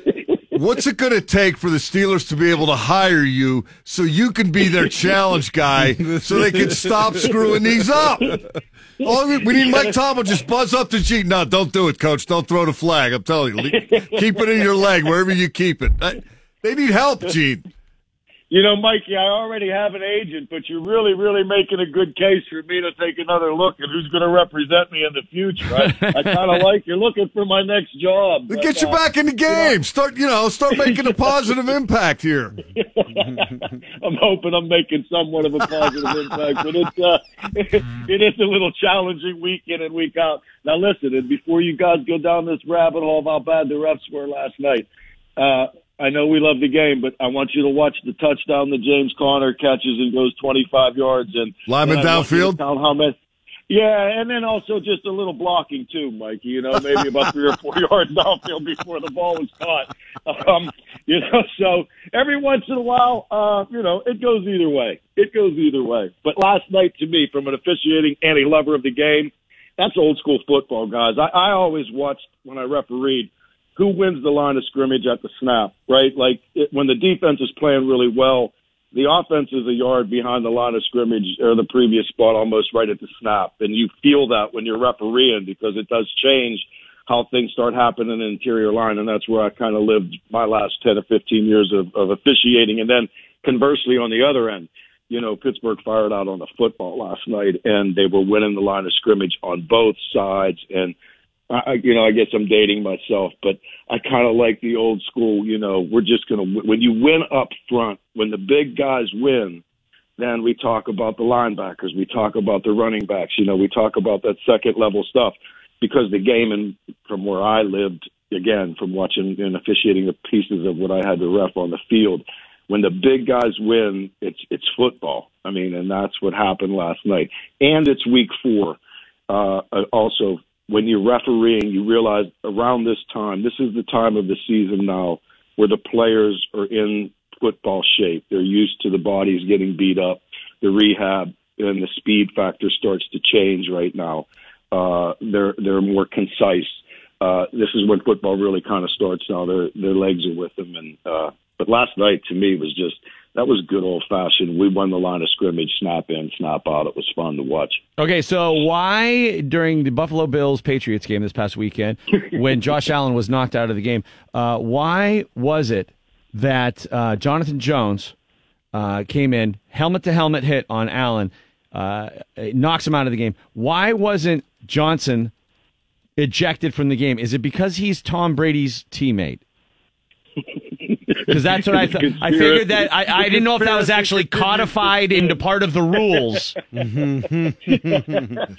or if you you, think know, we like we have a pause, right? Well, wait a minute. Who was that? Uh, no. like you know how you always break down, you always break down the, the plays for us each week. You- We have to ask ourselves three questions: One, did he leave with it, lead with his helmet? Two, could he have avoided the contact helmet? helmet? Three, Three, does was he he Tom for the Brady's? Yeah, exactly. I never got to three. Yeah. I'm not gonna lie. I got to one and two. Three. I don't know what that was. I, oh, you're breaking up. man. But, um, yeah. Hey, look again. uh, I if you watch that play, uh, I, I didn't. Um, I, I may not want to go way out on a limb. Josh, uh, the reason why Brady, Manning, uh, those players never got hit like that is they didn't do what Josh Allen did, guys. Okay, when you're running down the field and you don't lower yourself uh, when when contact is coming. At, at the, He was game, asking for it. Is that what you're saying? Yeah. Look at how he was dressed. put- Yeah. You got to get lower, man. I'm sorry, you got to get a little bit lower. He's also going forward, fighting for yards, and he's about a foot and a half or two feet too high uh, as he's meeting the oncoming defense, and and that's what happens in the NFL if you don't get low. And that was a, I think that was an example of that. Uh, um, it, it, it's hit to his helmet, but if you also watch it, that D back's trying to curl a little bit and not hit him like what we saw in Indianapolis, which has to lead the game. And I think a very, very profound statement by the NFL yesterday with Vontaze Burfict and uh, uh, and, and that level of type of play uh, is not acceptable. All right, so Vontaze is gone. Uh, Johnson gets to stay in the game. Gets penalized, not ejected. And then w- what happened with uh, with OBJ this past weekend? He got choked by one of the Ravens, and nothing was called. I just thought they were kind of trying to look at each other's jewelry. You know how they come back from the play and all the chains and stuff are now bouncing outside of the stuff. Hey, what time you got, OBJ? I got a dinner reservation. exactly. I just thought he was looking to say, "Man, I really like that chain. Let me see that. Pull it out here. Let me take a look." Well, at that yeah, chain." OBJ said he's uh, he was upset because he lost his earring, so there might be something to that. There was jewelry lost on the play. That gets nuts, though, doesn't it, Gene? I mean, those receiver DB things, they kind of stew for a while, and it, it, it, it gets to a point where it goes on every play, right? Hey, that some of that's kind of the fun of the business, Mikey. You know, go back in my early parts of refereeing when Tony was with me on the field. We had three Steeler Raven games in a row, and it was the peak of Hines Ward and Ed Reed. And uh, and we had both known them from college on through the NFL, and to go through those nights when those two would go at it, and the back and forth that they would have play in and play out, uh, I th- I just love that part of the game. And you know, when they get tied up like that, yeah, they take another shot every once in a while, guys. But you just got to get in now. It's it's we're, we're getting to that time. It's football season. Just more a little more proactiveness, closing down as officials. Just talk to these guys a little bit. You're you're kind of a psychologist out there. Don't you know? Um, let them know it's okay every once in a while. Uh, you know, give them the business a little bit. Just don't go over the line, fellas. You know what I mean? And uh, I think the they respond to that. You know, I think they do respond to that when you're Gene talking. Steratore uh, from the NFL and CBS, sponsored by Hubbas Auto and Truck Supply this morning on DVE. Future Steelers replay, replay challenge, coach. Yeah, they should hire you. yeah, I like it. I'm open. I'm open, guys. I'm open. And then you just don't have to show up when we play the Patriots because it doesn't matter. you get two more Sundays off a year, or at least one. Hey, Gene, always always a pleasure. Have a great day, guys. We'll Thanks. see you. All right, on the way for you. How Tim about Benz- that analysis about the line, though, and the, you know, starting you start feeling it week three, week four, playing a yard on their side of the ball. Steelers feeling it last night, especially the defense. They really brought the house, the Haas. hammer, on uh, on uh, Bengals quarterback Andy Dalton, who I actually felt bad for Yeah. at one point last Didn't know night that was because possible. he was getting absolutely smushed. Gets a snap. Big rush. He's hit. He goes down back near the 30 yard line. Oh yeah, a lot of them last night. Steelers D looking pretty good. He's getting about a million a game. I don't, I don't really feel sorry for him. Steve Gorman from the Black Crowes. Hard to handle the life and death of the Black Crowes. The new book. That's eight forty five. Robbie Robertson from the band. He's got a new album and a new band documentary in the works. That's nine. Pittsburgh. That's how Catholics do it, Val. They beat you up to let you know God loves you. No wonder you don't like church. Yeah, really. Keep telling you. Come Me on. and Bowers singing songs Right. and campfires. Wait, No, dude. I thought of one the other day. I wondered if you knew. Don't build your house upon a sandy land. No. You don't know that I one? don't know that one. Did you know the one? Did you have about- mascots instead of priests? hey, everybody, welcome to church. We have pizza afterwards. You're mocking now. Did That's you know because we did it the real way. We took punches. He took. Well, I could Punches from the Lord. say We took something punches from the else, Lord. but- Yeah, The no, we Lord's took- gonna whoop that ass. Randy Bauman and the DVE Morning Right, we Show. are constantly threatened with damnation In eternal damnation. from the moment you get in there. Thanks for coming. You want to go to hell? Smarten up. It's like the The. Lord's here to see us. The Irishman in our uh, parish, was Father O'Toole. Smarten up. Come to church with me and Bill. Hear that, Frankie? You hear that, Ace? you hear this little girl crying because she got hit with a Bible? You do the best specific Joe Pe- Pesci in casino impersonation. uh, impersonation. It's not like a Joe Pesci across the board. No. It's, it's perfect for his casino role. There's nobody here to see us. Uh, the Irishman's getting rave reviews, by the way. I can't- rave reviews. can't wait. People friggin' loved it. It played at the Tribeca Film Festival this past weekend. How about De Niro on CNN on Sunday? We didn't talk about that yesterday. When you know, an outspoken critic of uh, of the current uh, administration. Yeah. and he was asked about swearing during uh, the Tony Awards or something, which you know, not ex- you know, I don't know. Weird A question. to weird, ask. yeah, and he just breaks right into character Mm-hmm. live on CNN. He's like, "F him, f him." I think I would be afraid You, to you meet. can't swear on here, Mr. Rothstein. You know, you want to meet certain celebrities. Yeah. I think I would be afraid to meet him. yeah. Oh, You yeah. could be a little, uh, little uh, gruff. I would Mm-hmm. imagine. Brewer said that he's he's a pretty menacing kind of figure to meet because Brewer like used to do that Pesci show Yes. and De Niro did it. yeah. He he did that whole sketch with De Niro, and they beat up somebody in the sketch, and I can't remember who it was. They like both were like, Well, every like it was the Joe Pesci show, and he and he just had a bat next to his desk, And and, he just- whoever he was interviewing would end up getting beat. Sorry, I got blood on your floor. All right, uh, Benzie will be in in a little bit. Steve Gorman, uh, formerly of the Black Crowes, his new book, Hard to Handle, The Life and Death of the Black Crowes. That'll be 845. And Robbie Robertson from the band coming up at 915. What's up, Val? Here's the Channel 11 Severe Weather Center. It's 11. It's 72 degrees at DVE. The news is brought to us by the limited edition Iron City Beer DVE 50th anniversary can available now. The snakehead fish has made it to the Pittsburgh area. According to Second the second time, right? Oh, this is uh the I don't know the article I read. I didn't catch that. Don't you remember we had the film strip years ago? yeah, but I were they fish? here? I think I thought were. they were in like the Baltimore area. I thought they had uh, they'd made it here. At any rate, this is not good for our No. ecosystem. No, not good. no, According not- to the not at all. Trib, the Fish and Boat Commission confirmed a snakehead fish has been caught out of the Duck Hollow section of the Mon River, which I don't know where that is. It is an invasive species and illegal to possess, transport, or sell or buy snakehead fish. They eat native fish and compete with native fish for food. Officials believe, like many invasive species, they were possibly dumped into Pennsylvania waterways when people didn't want them for their aquarium anymore. Apparently, they were uh, or are a big aquarium fish, but they get big. Why? What are they? Are they like exotic looking or something? No, they look like an eel, kind of. Apparently, they're good to eat, from what the article says. But if you uh, suspect you have caught a snakehead fish, you're supposed to kill it, keep it, and then take it to Oh the Fish God. Commission and have them identify it. Officials are hoping it's just a random fish, but if it is part of an established group, it could quickly reproduce and damage the native fish population of the three rivers. They ask that you if you catch two, torture one of them in front of the other fish, and then tell him to go back and tell all the other snakehead fish what he saw.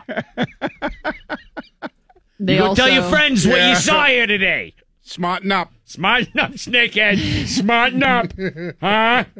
Huh, snakehead? They are also known as frankenfish.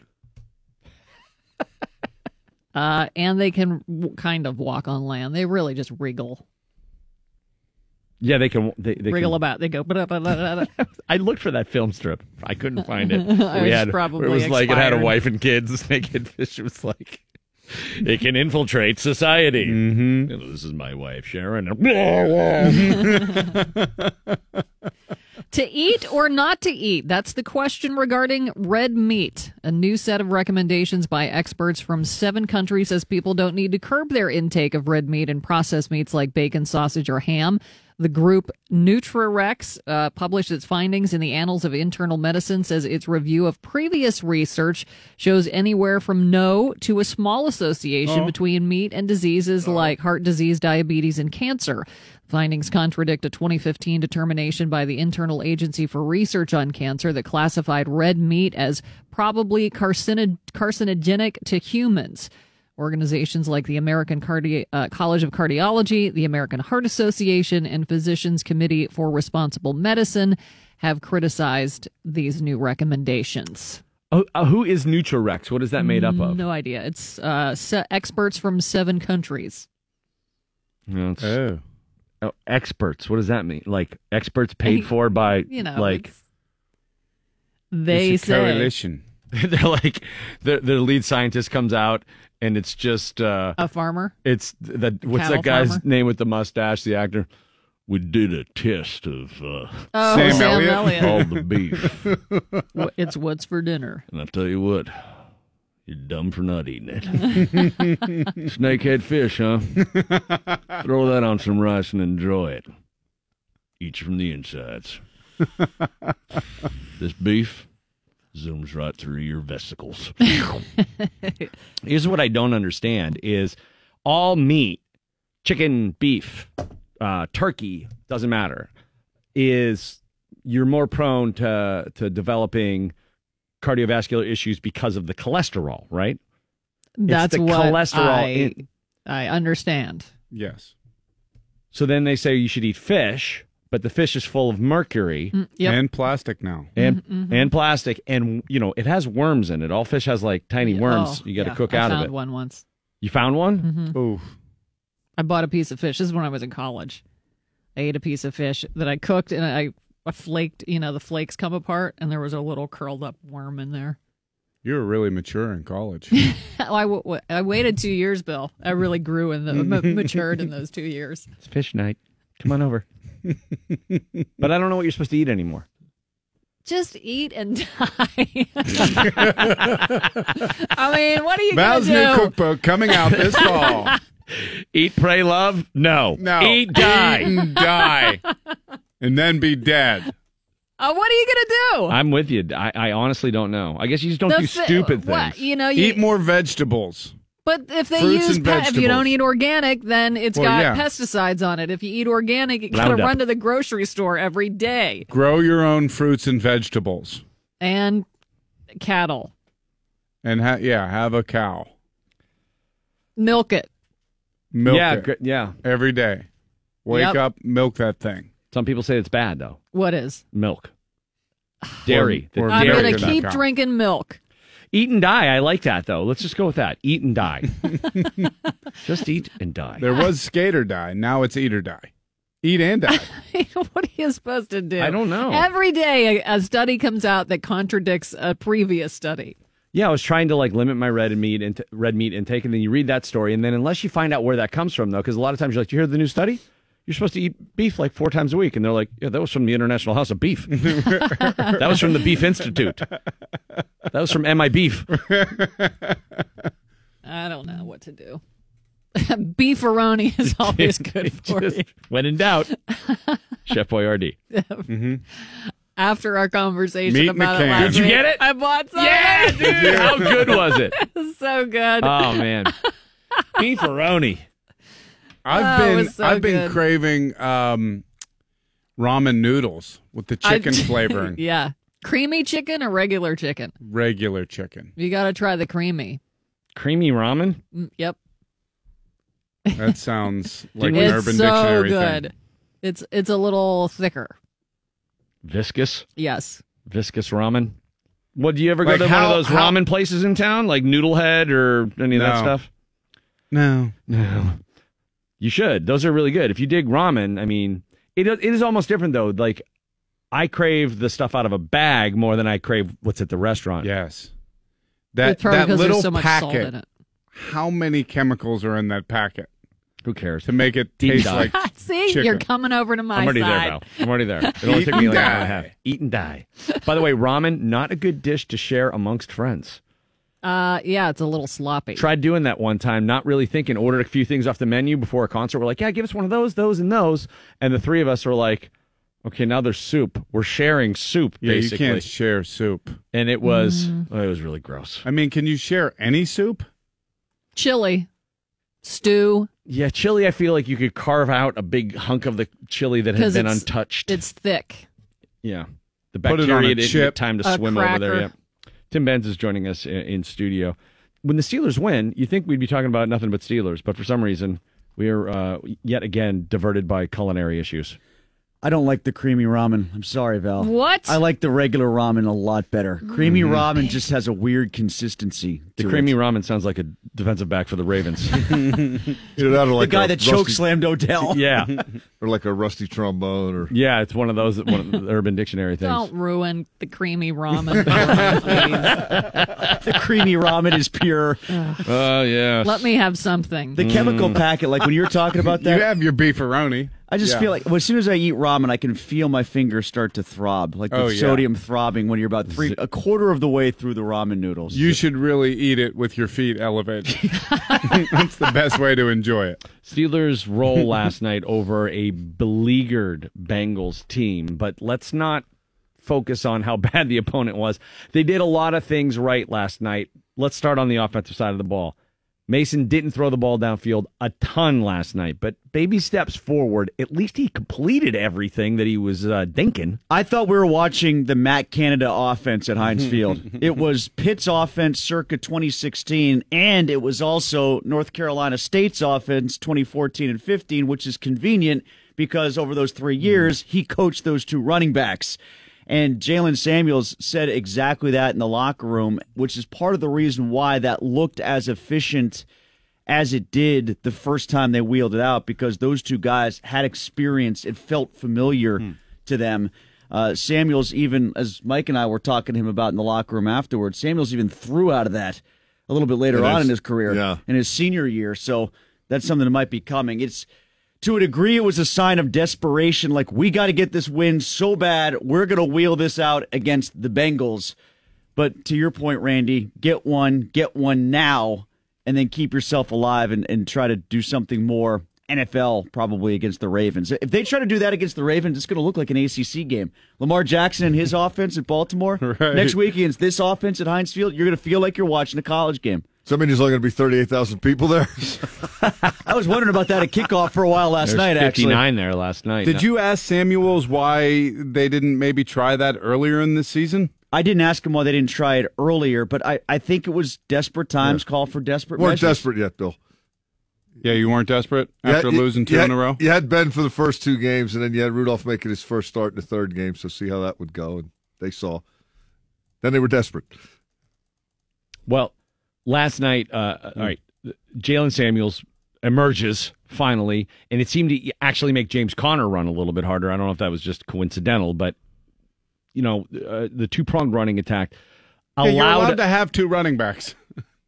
Yeah, I'm not sure why they had him on the shelf. After the game, Coach Tomlin said something to the effect of, Well, last week we had Vance McDonald. Things change and you have to adjust. I don't know how that excuses not using Jaylen Yeah, last weekend. Vance McDonald And- being being there doesn't doesn't affect the fact that he got ten carries. Right. And uh, also,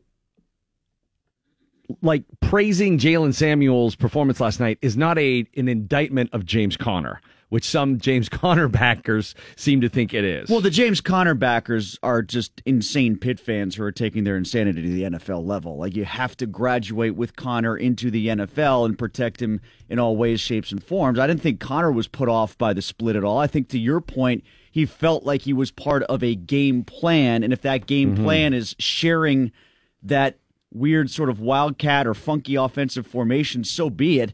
I think you're right. He looked freed up last night, didn't he? I mean, he looked like he was running with more jump. He looked like he was running with more energy. Looked like the guy I saw oh so briefly in the preseason. The only thing I didn't like from them last night was the short yardage stuff again, where they still seem to be struggling. For as nice as the, I, I know what people are saying, the short passing game is supplementing the running game.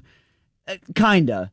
Kinda, but they still need to run the ball behind the line of scrimmage better. They were still, mm-hmm. what were they on third downs, Mike? Like three of nine? Well, in that one sequence early where it was third and one, and nothing, then fourth and fourth one. and yeah, one, nothing. that was bad. So that that still needs to get better, especially against the Ravens. Now, one piece of good news against the Ravens. I don't know if you guys heard about the fight over the weekend that took place in Baltimore. Did you catch that? Mm. Brandon Williams and Earl Thomas were fighting in the locker room apparently No. afterwards. And Yeah, Brandon Williams didn't play exactly and, against Cleveland. Cleveland ran the ball down their throats. Right, right. And Earl Thomas apparently was upset because he thought that Williams should have been able to go. Uh, I guess he had something that flared up. The way that John Harbaugh was talking about it, he kept using the word flare up like it was hemorrhoids. I mean, apparently it was a knee. He got listed as a knee, but it he was has hemorrhoids on his knee. yeah, it's really bad. I don't know what you do to get that's that's a four to six week surgery right there.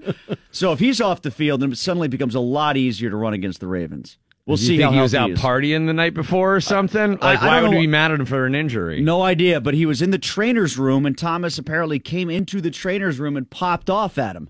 So that was kind of a big talking point in Baltimore um, yesterday. That was one thing I liked last night was that Cam Heyward suffers a uh, a quad injury, bounces back, plays, ends up with uh, I think another sack and a half after that. Yeah.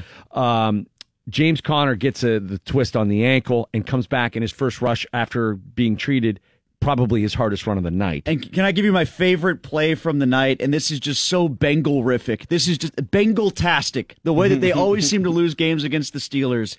They're moving the ball down the field. They're shoving it down their throats with largely Bud, to it. sorry, Bud, Heyward, and Watt all on the bench at the same time. The Steelers Mhm. just scored to make it 7-3, and the Bengals are driving. It felt like the San Francisco game last week. Momentum's going right back over them. They had the backups in, and it got to about the 30-yard line, and then the Bengals called timeout. On a first down snap, they called timeout. Watt comes back in, Heyward comes back in, Bud comes back in. They get a break and they converge, all three of them on Dalton, and that's when the strip sack occurred. The Bengals gave them the break they needed. The starters came in. Defensive coaches looked around and said, They're getting pretty close here. Let's get the ball back. And all three of the guys who are sitting out converge to the quarterback and get the sack. it's just that's how this rivalry has gone for eight straight games now. Yeah, the Bengals are bad. Okay, Tim Benz, uh, and uh, you can hear Tim, of course, on the pregame each and every Sunday here. This Sunday, Steelers Ravens is a one o'clock game, which means Tim Benz gets things going here on your radio home of the Steelers at 9 a.m. along with Dale Lally and Rob King. And then, of course, it's Gerry Dulac, Bob Labriola, and Mike Prisuta leading up to kickoff at one o'clock with Billy Tunch Wolf and Missy Matthews and uh, Tim from TribLive Sports. Always a pleasure. Thanks and so much. tonight uh, we have the Monday Night Quarterback Show on ESPN Radio pushed back to Tuesday. So we'll be at the Bottle Shop Cafe in Bridgeville tonight. Uh huh. Good deal. Good stuff. Brought to you by Corona, which goes great with creamy ramen noodles. From what I Devin. Bush got in on it. Val, what did he do? He bushwhacked him. Yeah. The turn and the give. And he doesn't give it. He takes it. And he takes a hit from Devin Bush on the sack. Flew in there. Looked like he wasn't even blocked. Yeah, and uh, He was not, in fact. Is she trademarking that? Is she trademarking Yeah. Bushwhack? I need It's to. great, Do I right? need to do that? Call the patent office. Yep, exactly. Get on the horn. There's a T-shirt shop waiting for that in the Strip District right now. Oh, there's a dude already printing it right now. Son now. of a. Yep. Get down there and uh, tell them you got a trademark on it. I'm Stop gonna, the presses. uh, I'm gonna timestamp my tweet from last night. Hashtag Bushwhacked. Bushwhack and timestamp my tweets. Both sound. You know what? Let me take a break. We're gonna come back. Steve Gorman is coming up at 8:45. Talk. Should be. DVE Sports. Mike Prisuta with your sports now on the DVE Morning Show. Mike. Sports is out brought to you by Bridgeville Appliance. Nothing gimmicky about the way the Steelers played defense last night in their 27 to 3 thumping of the Bengals at Heinz Field. It became an avalanche of sacks and tackles for a loss and quarterback hits and passes defensed and big plays and everything that TJ Watt lives for. Oh man, I think everything was just kind of clicking. I think we got out to that early lead, which really helps uh, the pass rush up front and just helps us defensively kind of pin our ears back and fly around and let the guys in the back cover. And obviously, see the two inside guys flying around, um, killing any screens and all that stuff, and just letting the guys up front eat. Yeah, 175 total net yards allowed.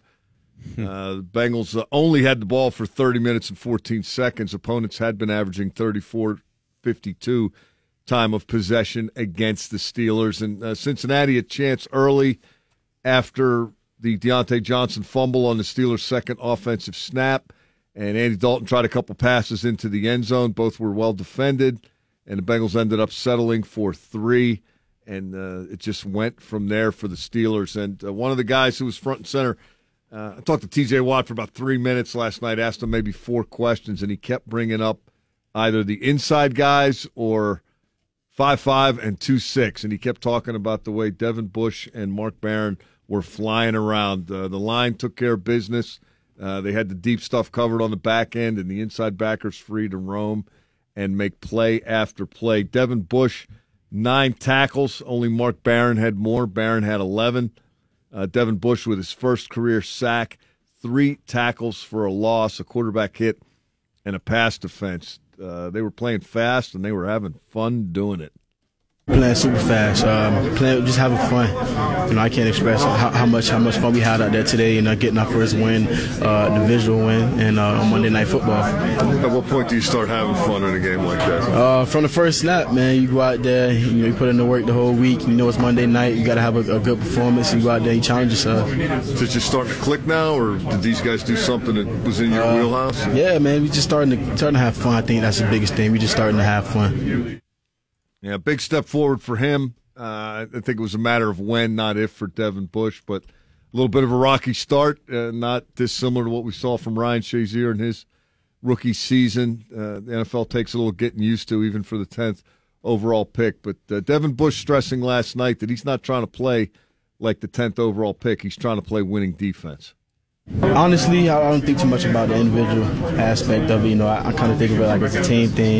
You know, if the defense doesn't do well, then you know I didn't do well. If the defense does good, then obviously I had to contribute somehow, and they and had a pretty good game.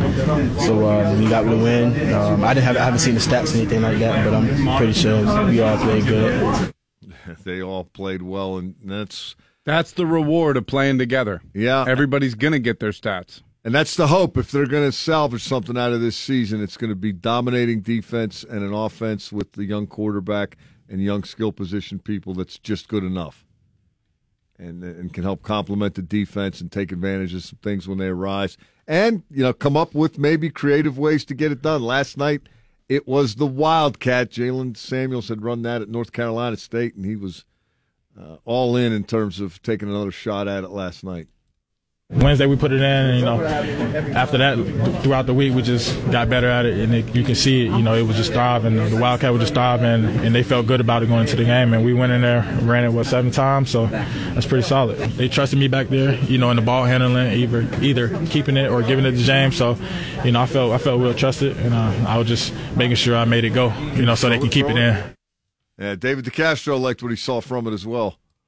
I liked it. I thought I keep honest, getting the edge and stuff, and then running downhill. I think it was a it was a good plan, and they uh, obviously executed it well, which is then ultimately at the end of the day what matters. So uh, obviously Jaylen and uh, James are pretty confident back there. Just keep them honest, tack the edge, and go downhill, hit it forward. So just keep them guessing, keep them honest. You know, it wasn't that complicated, but enough to keep them on, on their toes.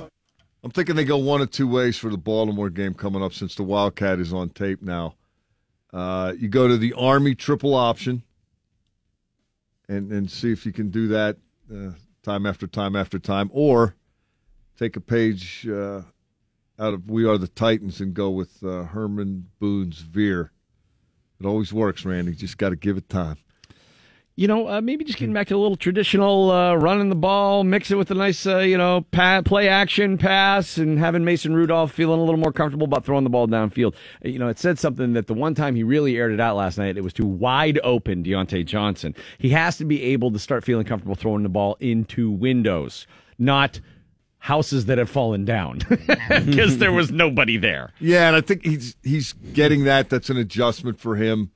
It's different in real games than it was in the preseason or than it was in training camp. It's way different than it was in the old Big Twelve. But uh, steps forward for him last night. It's funny. I uh, Dulac will probably give me grief about this. When when I showed up yesterday, I was going to pick the Bengals, and when we did our pregame show meeting, I was going to pick the Bengals. And while we were doing the pregame show, I was watching Rudolph warm up, and he was firing the ball. Uh, just their simple little routes and stuff that they do to get warmed up. He really looked like he had a purpose to him. And I started thinking about the stuff Randy Fichtner had said, and uh, that ended up resonating. Uh, what we said yesterday, right? I, I asked you if it was a good good thing to do or a bad thing to do, and you said, "Well, let's see how he does." Right. How does he respond? Does he respond to it, or does he go in the tank? And I think he responded to it. So, yeah, more of that if that's what it takes.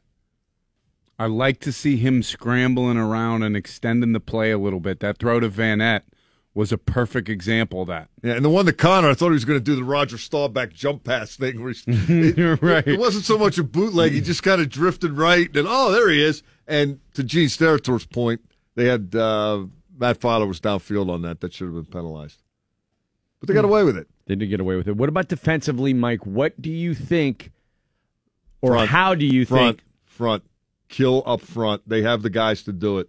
Cam Heyward's really good. Stephon Tuitt's really good. Javon Hargrave is really good. What, and they maybe need to rethink their their whole uh, dealings with Javon Hargrave going forward. Can you Oh, afford to let re- him go next Uh, year? Yeah. No. I, you would hope they find a way to keep him, but you Not signing him before the season, kind of outside the norm for the Steelers if they were going to keep him. But they certainly have done more things outside the norm in the last month than they have in years. and Watt is playing lights out and has been. Uh, Dupree was noticeable last night. He hasn't been awful, but he's kind of been Bud, you know, just kind of there. He was way more than just there last night. If you get that front seven dominating, uh, that's gonna that's gonna make a difference.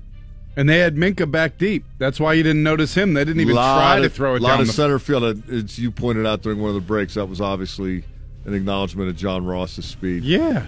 Steelers Ravens Sunday, 1 o'clock, Heinz Field. You can hear it all right here on your radio home of the Black and Gold 102.5 DVE. Val, what do you got coming up? If you could only eat one food for the rest of your life, what would it be? Skull. When we come back from the break, co founder of the Black Crowes, Steve Gorman's written a new book, Hard to Handle The Life and Death of the Black Crowes, and it is being considered an instant classic. We'll talk to Steve Gorman when we come back from this commercial break. Also, next hour, Robbie Robertson from the band. We lucked out today with a couple of rock legends on the program. So when we come back, we're talking the history, the story of the rise and fall of the Black Crowes with Steve Gorman. .com. Yeah, it's Randy Bauman in the DVE Morning Show. Those drums being played by our next guest. He is the author of the new book, Hard to Handle The Life and Death of the Black Crowes. Host of Steve Gorman Rocks on the Westwood One Radio Network. Also uh, drumming in Trigger Hippie right now. It's Steve Gorman joining us on the DVE Morning Show. What's up, Steve? How you doing, man? Randall, it's a pleasure, sir. How are you? Doing good. And so I got about, you know, 20 or 30 pages into the book last night before the game started. Uh, and I'm already, I can tell this is the kind of book that I'm going to, as soon as I get home, I'm going to start reading it again every free minute I have. Any rock nerd out there is going to love this for just all uh, of the, the uh, minutia it contains about the life of the Black Crowes. And I went online and read a bunch of other reviews, and it's like all five stars. Like you wrote an instant classic rock book. That's awesome. Um, well, thank you, sir. I mean, I feel I feel great about it. It was a uh, it was an arduous process, as you might imagine, but uh, now with it all behind me and and with it being out, uh, I'm very very happy to know that it's being well received. Well, I didn't have to get very far into the book before I figured out that you must have full faith that the Black Crowes are never reuniting in order to have written this book. Um, I have full faith that I will not be a part of any formation of the Black Crowes in the future, but I would certainly not say that uh, the same for every for my former partners. I'd be, in fact, I'd be shocked if they weren't playing sooner than later. No kidding. Did you reach out to those guys to tell them you were writing this book? No, not at all. Um, I, I'm, they're aware of it. You know, there was there was a press release and people talk. I know that they know it's happening, Right. but no, I haven't spoken to either one of them. I haven't spoken to Chris in six years and Rich in about you know three. And, and it's a drag. I didn't realize that you guys were so close at that young of an age that you and Chris were like roommates. eh, You know, when it was you know pre Black Crowes days. Sure. Yeah, I mean, like like a lot of bands, it de- definitely my involvement stemmed from a friendship more than having any idea what we were going to do together musically. I mean, it grew out of friendship into a musical, uh, you know, partnership with everybody in the band. But but the the basis of it, the genesis of it, was completely from being just best friends with a dude, and he said, "Hey, our drummer quit. Do you want to do it?" And I said, "Sure." And so then you go on to join this band, and Rich and Chris have this, you know, brotherly dynamic that we've seen played out in rock and roll uh, in many different situations and many different bands. Were you the swing vote in the band because of the brothers constantly fighting? Were they trying to court your vote as one of the original founders Yeah, of the band? sure. Yeah, but I mean, it's it it never never nothing's ever easy like that. I mean, there were a million instances where, you know, the the one thing they're they're very much alike. I mean, on the exterior they're they're opposites, but the way they think and the way they deal with things is very similar. And you know, basically, my vote was only good to the guy I agreed with. It was a bunch of crap to the guy I disagreed with. It wasn't like there was ever a sense of, well, Steve's not as involved personally. He'll make a more rational decision. Neither one of them ever thought about it in those terms. It was just, who can I align with? Who who can I use their vote right now to help me? But you know, I could be right nine times out of ten, and if I was wrong the tenth time, I was dead. You know what I mean? Yeah. It's just how they both approached everybody's vote. Well, I think a lot of people are going to make uh, a, a lot of the the the dirt, you know, in this book and, and the points when you guys weren't getting along. But there's so much uh, of the Crowes legacy that was great. And, and to a fan like me, there were moments that were, you know, this was one of my favorite bands to go and see, and I would travel to see the Crowes. So I'm wondering for you, what was the point in the band's tenure in which the Black Crowes were firing on all cylinders in your estimation? What lineup? When were you guys really killing it? Well, it started in '91. The, the original lineup when we added Ed Harsch, our, our piano player, when he got in within a few months. By the spring of '91, we hit our first great stride, and then that expanded and and grew, and it lasted until I would say where we were just constantly, you know, pitching shutouts was all the way through '90 into '96, and by the end of '96 and into '97, some fractures and some uh, real real issues were starting to take away the the collective spirit in a way that was that was ultimately you know fatal to the to the band. I mean the the the, the group the Black Crowes continued for many years and had a lot of highs, but but at our best, at our most consistent, at our most creative, I'd say 91 to 96. And you know when the the Crowes and, and Jimmy Page went on tour, that was one of the coolest rock and roll mashups that I can ever remember in my lifetime. And that that tour was amazing when it hit the states. And I know I didn't get to this part in the book yet, but I've been told by other people that this is one of the most fantastic parts of uh, Hard to Handle. When that sort of imploded, that whole situation, what more did you think the Black Crowes could have accomplished with Jimmy Page? What were you hoping that that never happened? Well, I mean, my thoughts at the time, nothing beyond just finishing that tour. We had, we still had 40 some odd shows booked and that we were planning to spend doing that, that there was a lot, there's an awful lot in the book about what that tour meant to us, um, for our career and what it did for the trajectory of the band. But beyond that, just personally, I mean, I was having the most fun I'd ever had. There was a, the a lot of the things that plagued the Black Crowes and kept us from being able to enjoy our experience and enjoy each other and respect each other. You know, when we were playing with Jimmy Page, we got out of our own way and could see it for what it was and felt you know, I certainly felt appreciative and grateful, and it was just a blast. I mean, it's it's as simple as it sounds. I'm a drummer playing Led Zeppelin songs with Jimmy Page. I don't know what gets more fun than that. Yeah. So I was I was just disappointed that it was over. Um, you know, personally, but but you know there there had been uh, thought. You know, that there's no telling where that would have gone. I mean, that association.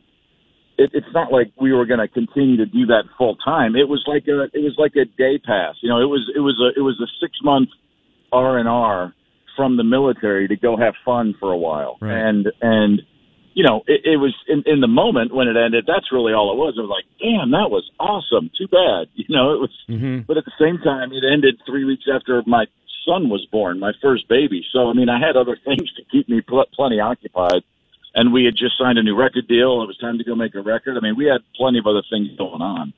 Um, but you know, the idea that it, it, it could have continued on sporadically, you know, forever. There's no reason to think that we wouldn't have played shows every now and again and continued to just, you know, it, it really was, like I say, it was like our day pass from being the Black Crowes. And I Yeah. would have enjoyed to have that forever, you know, as long as that would have kind of possibly gone on.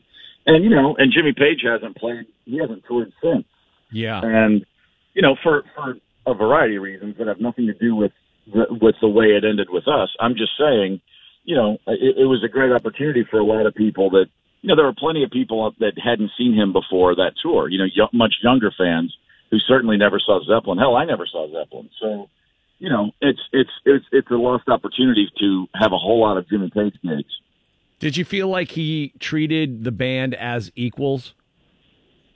Oh, absolutely. He was. There was never. Um, I mean, we deferred to him on things like, you know, song. You know, if he if he made a suggestion for a song, the answer was sure. You know, we never overruled a song suggestion or anything like that, and that included which Black Crowe songs he wanted to play. I mean, if he was happy to play No Speak No Slave and Remedy and Horsehead, we were like, yeah, great, whatever you want, man.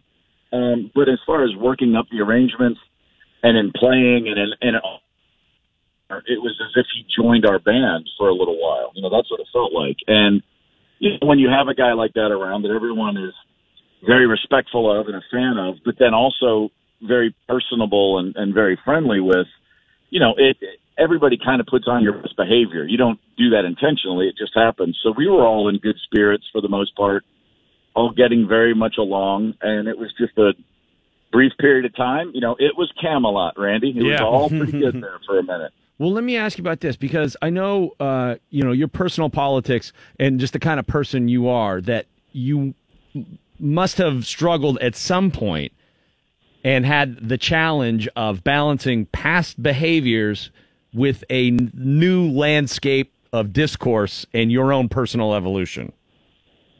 I don't want to use the word Um, woke, but were you afraid to talk about stuff in a way that would not be received kindly in 2019? Do you, uh, are you saying like? I mean, you speaking like politically? like, like no, I mean like uh, dr- you know, like drug use or like you know, like the uh, Oh, women and I- all that stuff. You know, worried about seeing as being uh, reckless and misogynistic or anything oh, like I that. got you. I got you. No, no. I mean, there's nothing. There's nothing in the book that that isn't true, and there's anything that's not in there. Nothing was cut, or you know, I wrote a much longer book than what was printed, but I didn't take anything out because I thought this will read poorly right now. The truth is, I mean, drug use is drug use. That doesn't change. Um, it is what it is. But on on the other things, you know, the band was, you know, a lot of people have said, well, sex, drugs, and rock and roll. Where's the sex? That wasn't really the. That wasn't a huge element of the band. Everybody, you know, the uh, there's a lot of quirks in the Black Crowes, and one of them is that everybody was always involved in in monogamous relationships. To, to as far as I know, I certainly was, and I have no dirt in anybody else's personal life that I even know about, much less that I would have a choice to share or not share. That was everyone's own own business, and there was ne- we were never the kind of band like a lot of the '80s bands that we were right on the heels of played that element up, Yeah. and and and and there was always a conversation of you guys play that down, and it was like no, we're not playing anything down. It's just not even happening very much.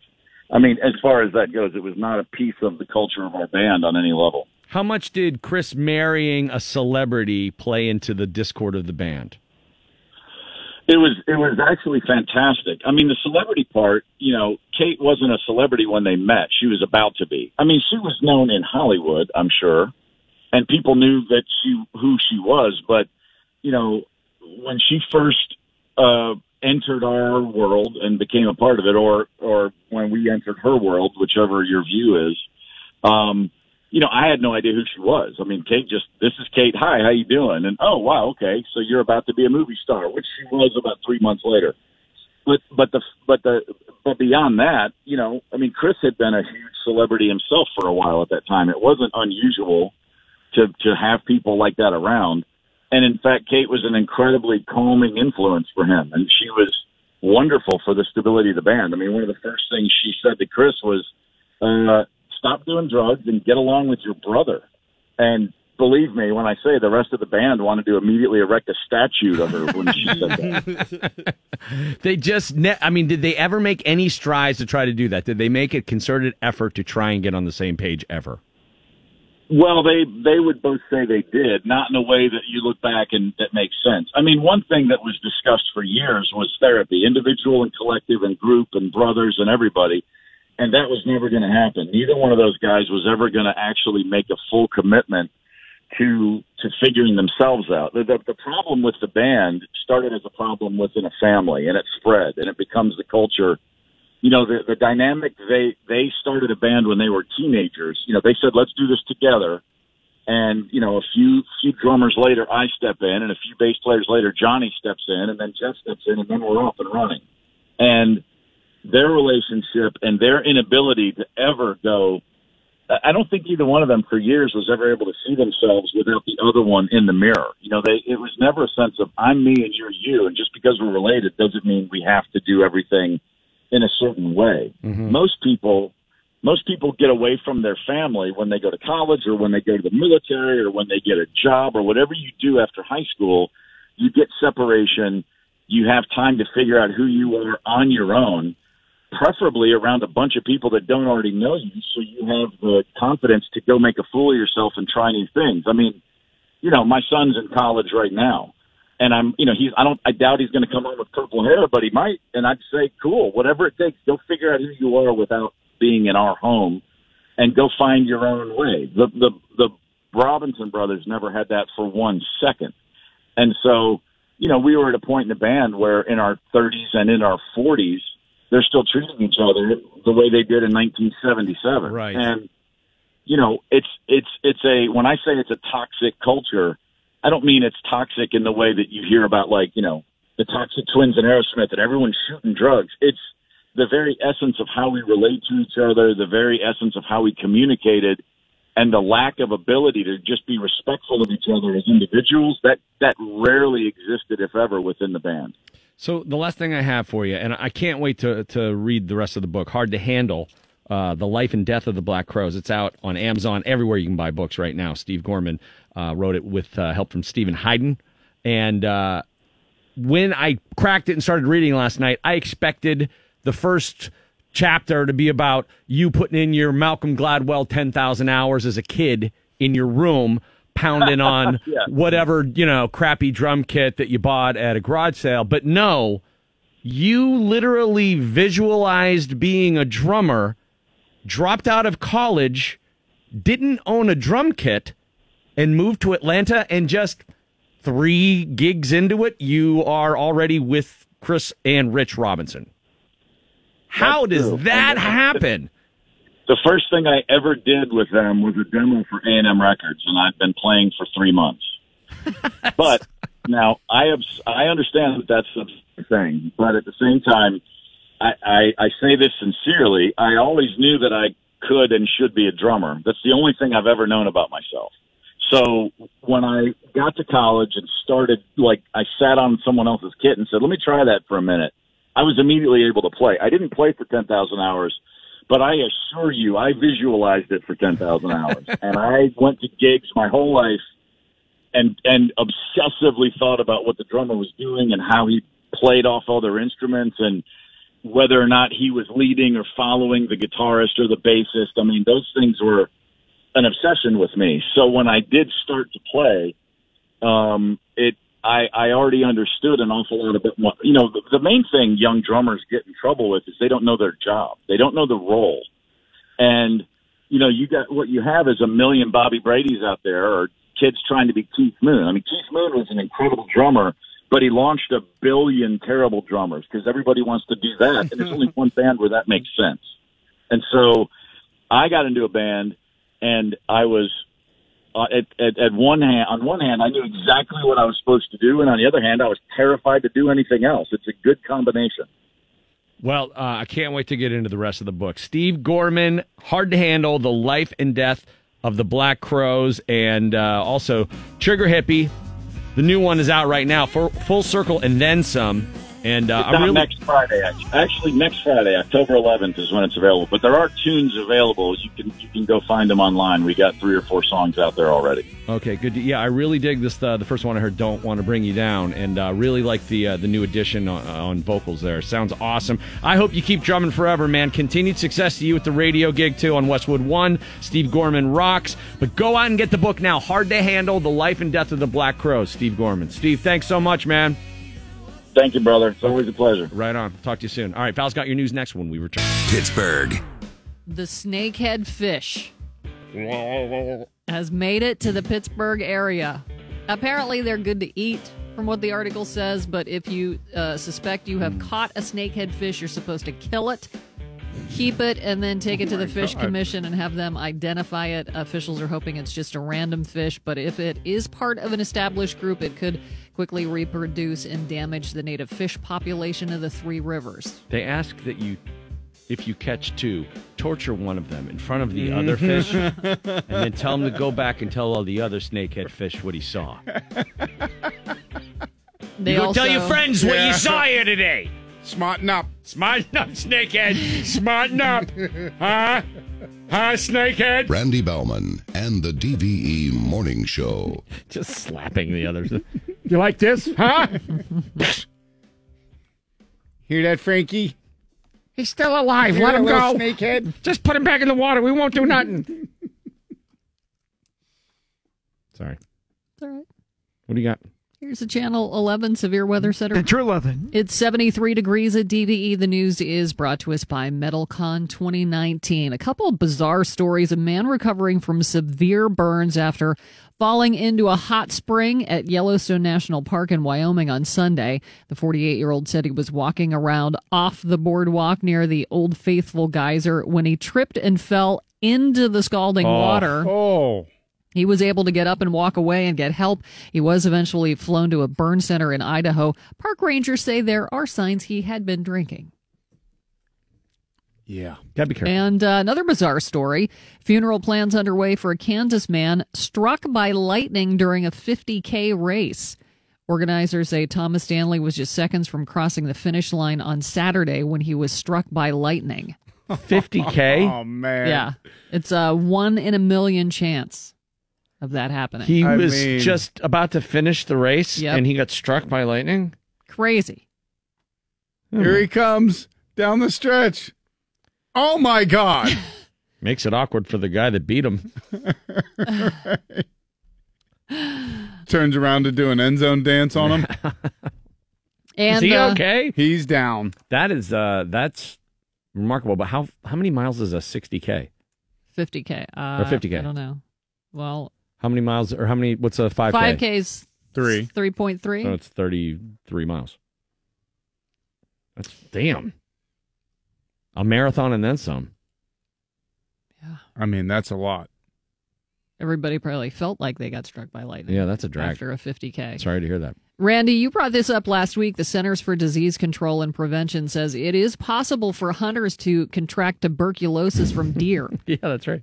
The You agency- don't make out with a deer. the agency says a 77 year old Michigan man was diagnosed with pulmonary tuberculosis caused by Mycobacterium bovis. The man lived in the northeastern lower peninsula of Michigan, which is a region with a very low amount of human TB diagnosis. Uh, but many deer do test positive. They say to prevent exposure, CDC officials recommend hunters wear protective gear while field dressing their animals. This, This say, uh, what was he doing with that thing? uh, this type of TB can be found in bison, cattle, and deer. So Gotta be careful. wear your, wear, I guess, wear a hazmat suit when you Right. got got your deer. At least uh, wear a welding mask or something. You can be like holding a gun on a deer, and he's like going to be like ready to spit on you. like reservoir dogs in the woods. So you got the TB, you got the chronic wasting disease, the blue tongue disease. You got the Lyme disease.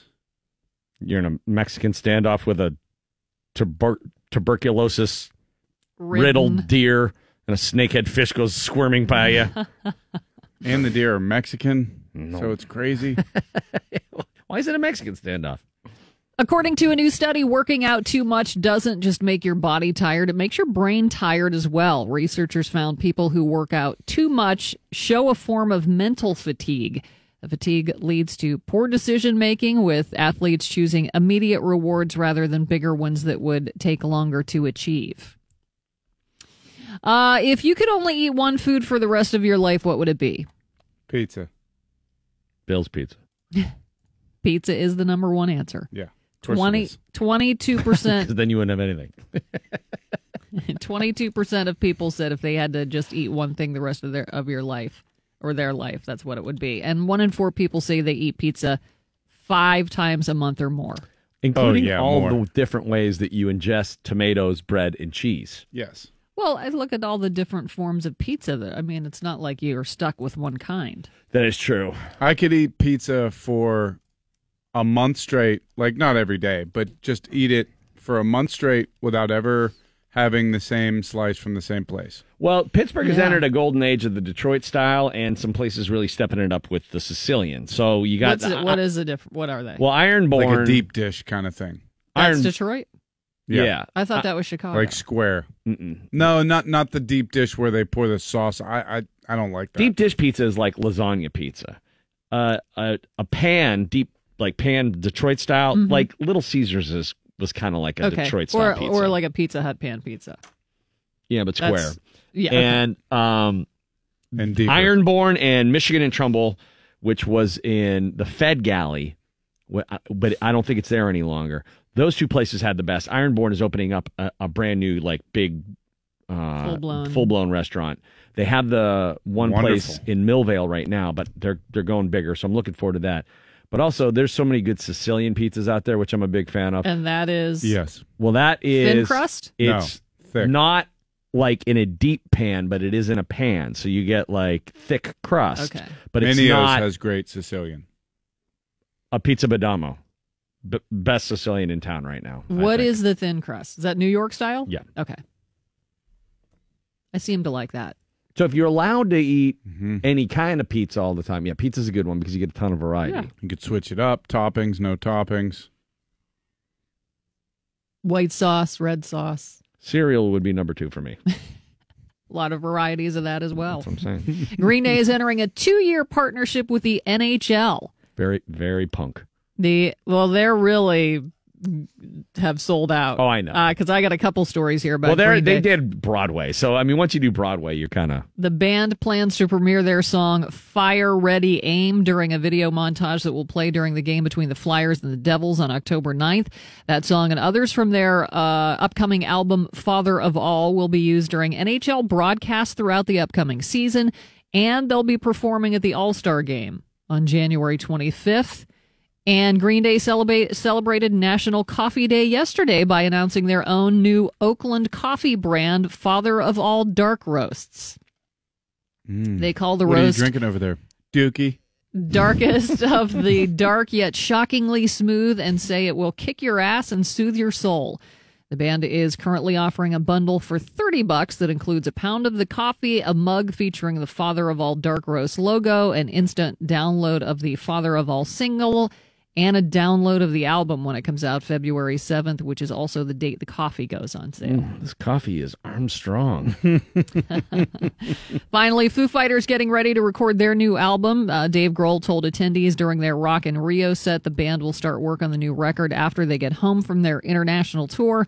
The band will perform in Costa Rica and Colombia this week before getting back to uh, the States to work on the new record.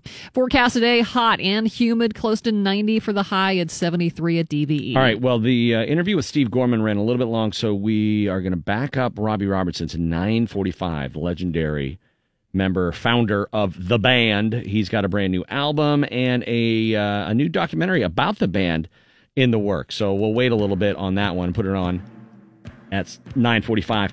The Steelers last night, Monday Night Football, a victory over the Bengals. Jaylen Samuels finally they Coming get out party. him going. Right. And this is going to be a touchdown.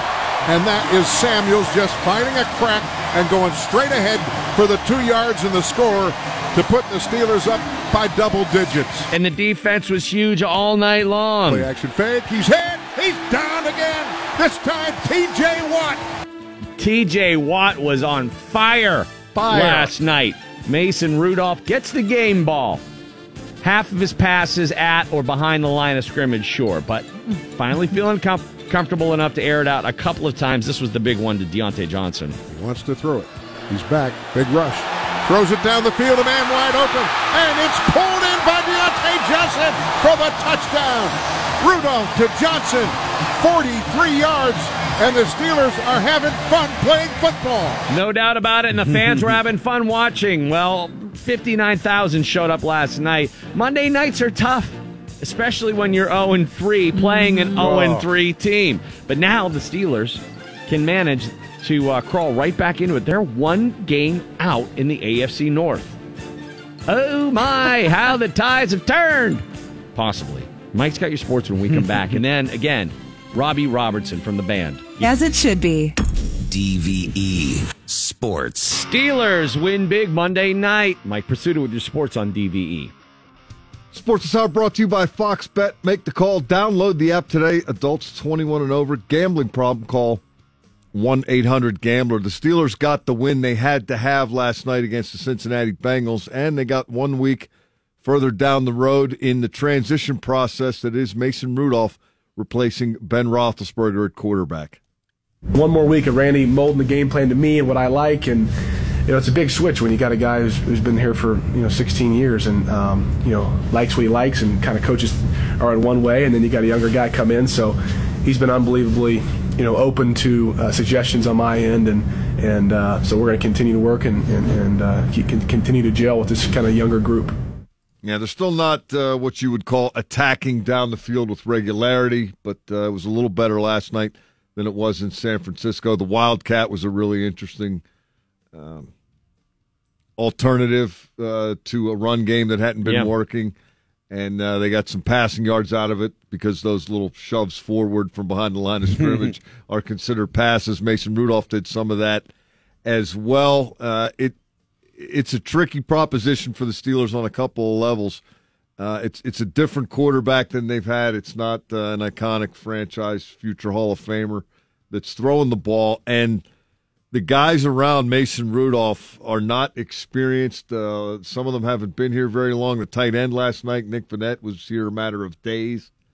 Uh, they're working a lot of guys in at the same time that just don't have a track record or much of one, either in the NFL or playing together.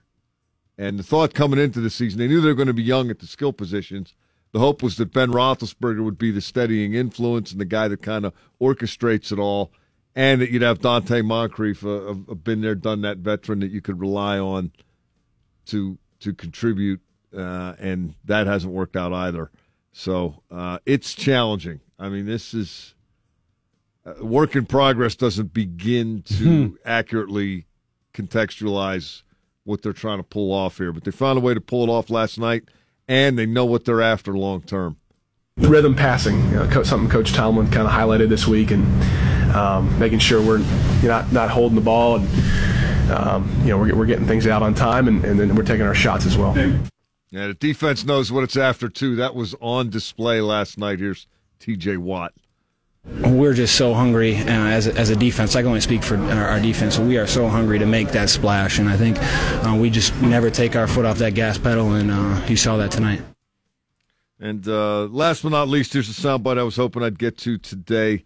Uh, this is Mason Rudolph talking about his touchdown pass to Diontae Johnson, 43 yards. Diontae Johnson was Big 12 open on the play. Uh, the Bengals just lost him in part because, according to Rudolph, they were really uh, fixated on Juju Smith Schuster.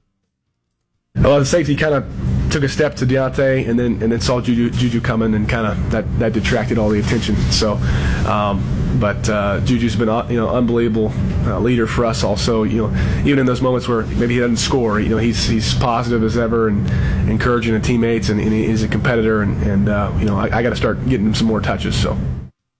Yeah, I think he deserves a little credit for that. Uh, three catches for 15 yards for Smith Schuster. Uh, not a huge night, but you just heard Rudolph talk about his impact on what became a long TD. And at the end of that game, you know, it was out of hand late, and there were a lot of sideline shots. I was down waiting to go on the field to do the post game interview, so I was watching the last few minutes on TV down in the tunnel. And uh, Juju Smith Schuster was yucking it up on the sideline and engaging with teammates. He he felt great because they got a big win and there Mhm. wasn't any. Oh, he wasn't freaking out because he didn't have uh, because he had two three touchdowns. catches and- for yeah. 15 yards. Yeah, he didn't care, and he he said he wasn't going to care about that stuff. He was going to care about winning, and uh, true to his word so far, that's uh, another positive. It's got to be easier than not getting the ball and you lose. I mean, you get your first win, everybody's it's a party.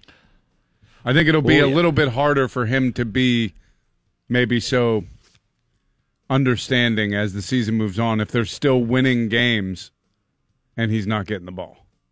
Probably, but I think it's going to come back to him if Johnson can keep developing and they can get Rudolph to throw it down with a little more confidence and a little more regularity, attack a little deeper, and they can keep up some alternative options on on the offense, then it's going to open up for him at times, and that's when that's when you got to hit it.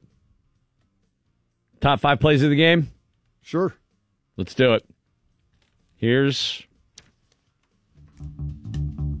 my take on it, anyways, Mike. Number five, James Conner, after an ankle injury, comes back running hard. He's going to hand it off. And that is James Conner finding a crack up over the 30, the 35, the 40, and he gets to the 45 to the 47 yard line before Jessie Bates III can finally haul him down. That was actually the wrong one. That was the wrong run. I was talking about the one where we took it down to the one yard line. That was a catch. Was it a catch? Yeah. No, the touchdown was a catch. I had that as a catch.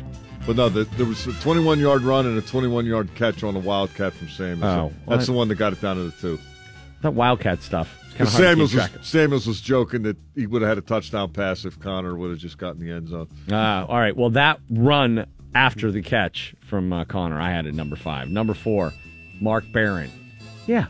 Yeah, Mark Barron. Shotgun snap, empty set. Dalton back. He throws a bullet for the end zone. It's intercepted. Is that Mark Barron on the It play? is. It is. It is Mark Barron. What if we can get Mark Barron going a little bit back there, Mike? Well, I'll tell you what. That's a big deal. Maybe just in time with Devin Bush and Barron playing so well last night. They got Baltimore coming up this Sunday. Lamar Jackson has been challenged to get the ball to his receivers down the field, but he's been living on the tight ends and the running backs in the passing game. Mark Barron Der- and Devin Bush. Hopefully they can do it again. Number three, Gerry Dulac wrote that it, at times Mason Rudolph was throwing the ball so short it looked like he was playing one of those knock the milk bottle over at Kennywood games.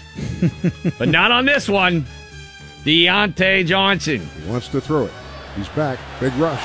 Throws it down the field. A man wide open. And it's pulled in by Diontae Johnson for the touchdown. Rudolph to Johnson. 43 yards.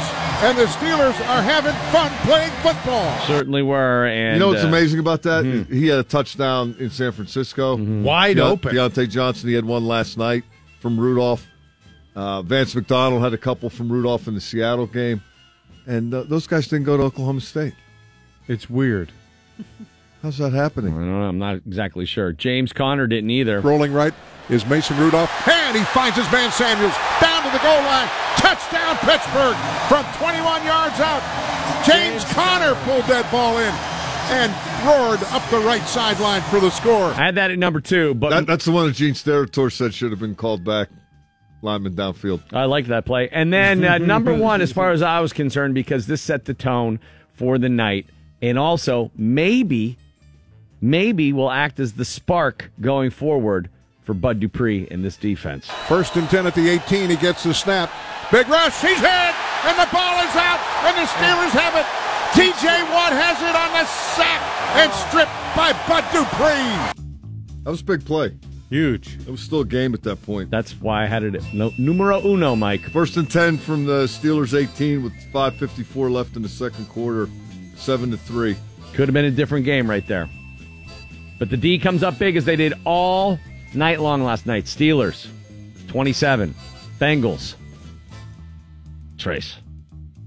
I got really excited at the tailgate, you know, as I do. And I said that Bill Cowher is going to be here tonight. Hines Ward is going to be here tonight. Kevin Greene's wife is singing the anthem. If we don't win by 30, what are we even doing? Mm-hmm. Good point by you. and gosh darn it. Close enough. We won by 24. Ravens coming to town this Sunday, one o'clock game. Can they do it again? And then, if the Browns lose to San Fran, Steelers are tied for first place in the division. Where is that game? That's here in Pittsburgh, Heinz No, the Field. Cleveland. No, the Cleveland one.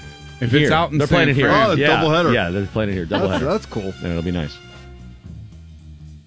I just assumed That's it was a out losable there. game for, for Baker and company if they have to go They- out to the West Coast. They were on the road last weekend, though, so I don't know. They're 2 0 on the road, 0 2 at home. All right, well, then I hope it's a Cleveland. Robbie Robertson, Rock and Roll Hall of Famer, founder of the band, joins us when we come back here on the DVE Morning Show. He's got a brand new album out, and there's a new documentary about the band in the works. Plus, he's been working with Martin Scorsese on The Irishman, doing the score for that. So we'll talk to the one and only Robbie. It's Randy Bauman in the DVE Morning Show, celebrating 50 years here in Pittsburgh on WDVE, welcoming a legend to the program right now, founder of the band, principal songwriter Robbie Robertson. I met you outside of the Super Bowl in Detroit. We were both on the smoking lounge having a cigarette in the Steelers Seahawks Super Bowl. And uh, there was a whole bunch of people on the patio, and I was just standing next to you for the longest time, and I just was looking at you. I'm like, I think that's Robbie. And finally, I just said, "Hey, man, Robbie," and you were like, "Yeah." And so, anyways, uh, I shared a smoke with you back in 2005. So it's good to talk with you again. Well, I hope I hope you've quit by now. I did. Yeah. How about you? oh, long time ago. Yeah. Uh, and and those vapes don't offer any respite from it, do they? Oh boy, yeah. I'm going to stay clear of that. Well, right on. You know, you know, uh, I was excited to hear about this new record you have, Cinematic, and it for fans of your music. This really offers a, a glimpse into a side of your composition that uh, maybe not uh, has been highlighted in the past in the mainstream. Describe what cinematic is all about. Well, it it it's an album that has connections to so many things, and it is an extraordinary opportunity for me to combine a bunch of elements into the songs on this record. I was doing the score for The Irishman, so there's music from The Irishman in the album. They were making a documentary based on my book, Testimony, and it's called Once Were Brothers. Uh, that'll be coming out later, but it's and it's turned out fantastic. So we were working on that as well. There's part of that in this album, and I'm I'm writing volume two of my memoir, and pieces of that seeped in there as well. And I was doing this artwork at the same time, and that's part of the package as well with these images. And because I was working with Martin Scorsese, there is an edginess and a darkness to some of these songs that I just had so much fun recording. Oh, I, I mean, I can imagine. You two have had quite the prolific, uh, prolific uh, collaborative efforts through the years. I mean, how many times have you now worked with Martin? Oh, I you know I I think I've lost count, but I've I think I've done ten movies, uh, something like that with him, and um and we're talking about the next one. Now, how does it differ for you as a, as a songwriter when you're doing, uh, you know, scores? How do you approach it? I mean, I always think that uh, the the theme from the last waltz I saw for a lot of people was this point of departure for you from a songwriting perspective, and it showed your ability to do more ornate compositions that sort of were outside of the mainstream of a regular sort of rock or pop song. Is it a different muscle for you, or is it all part of the same experience? No, no, it's a different feat. It's a different chore, and um, and I don't read or write music, so I do have to do this in a different way than the traditional method of of doing music for movies. I um, to the other musicians. I have to hum the parts and uh, and hope that they can remember what I'm asking them to do. But anyway, whatever works. And with Martin Scorsese, um, it's it's great because he doesn't want normal. He doesn't want ordinary, and uh, and and so my chore is not traditional movie music at all, um, and that's what makes it work between us. Now, the last waltz is something that will not go away. It somehow seemingly gets more popular as time goes on, largely regarded as one of the greatest concert films, if not the greatest, on any list that is ever assembled. I personally have probably seen it a hundred plus times, and I saw uh, Warren and those guys do the live performance down in New Orleans a couple of uh, years ago at Jazz Fest. They're taking that on the road now. Th- the last waltz has taken on this life where I, I'm wondering had you ever considered that it would still be this relevant 40 years later? Well, I never thought of it back then, um, but I'm honored that this legacy carries on, and and Warren and Don and everybody who's on this tour. So Luke, Lucas Nelson, there's great players in this, and they're adding Jamie more as they go yeah. Mm-hmm. on. So I, you know, I I think that it's you know just a wonderful legacy. Now, one of the things you say in that movie, and I always kind of chuckle at it, is you talk about how long you've been on the road. And I think you said it was 17 or 18 years at that point, and it was just too much, and you, the, and it had to stop. And I think about that quote now, and look at the Stones who are still out there, the Who, Springsteen, and the E Street Band. These guys are taking it into their 70s, and I'm wondering, was there any part of you? Of course, the band went on in another direction after you departed, but was there any part of you that thought like maybe I just needed a big break from it?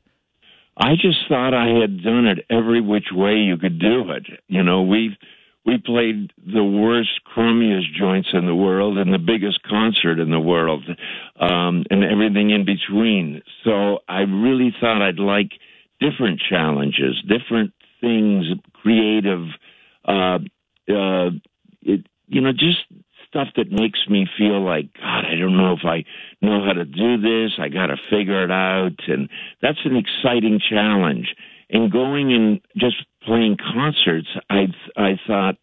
I don't know. This is a little redundant, and but it is a business, and you know people that keep on doing it, and they do it very well. So God bless.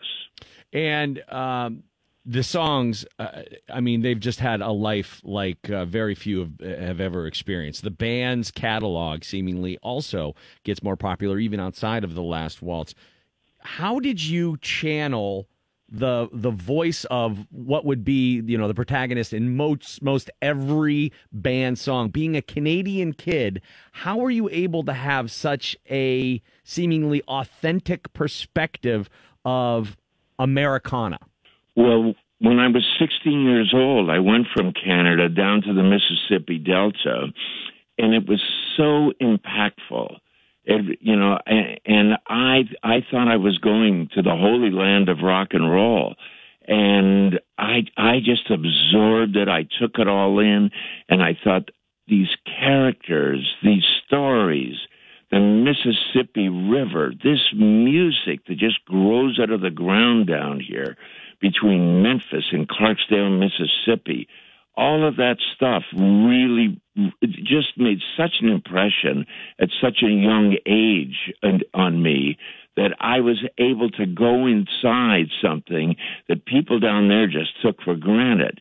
But I was observing it, you know, and I thought, I can write the story. Yeah. Well, you're writing the continuation to your memoir, and uh, I, I know so many people are always interested in the dynamic you had with the other guys in the band who are who are sadly mostly gone now, except for Garth. And are you going to be addressing any more of the that uh, dynamic between you and the members of the band, or is this all just sort of all post band stuff that will be uh, on in the new book in the new memoir? Well, this documentary, Once Were Brothers, uh, really, really has to do with the brotherhood of the band. And when is that And coming it- out, Robbie? It's coming out there. It's uh, Magnolia Films is releasing it in theaters, and I think that's going to be just after the first of the year, and then after that it, it will stream. And um, it's it's I'm so proud of this. It's so moving, so powerful. This documentary. And um, there's people that have said that they that they're into it even more than the last waltz. So that's really quite a statement and uh, and but it it really does address what you're talking about. And um, the, this brotherhood in this group, I, there was nothing like it in any other group. And the story and the places and the things that we experienced together is just so extraordinary, and I hold it precious. Robbie Robertson, a true legend. Looking forward to checking out Cinematic, the new record, and can't wait to see that documentary. Robbie, always a pleasure, and thanks so much for your time this morning. Thank you so much. It was a pleasure on my end too.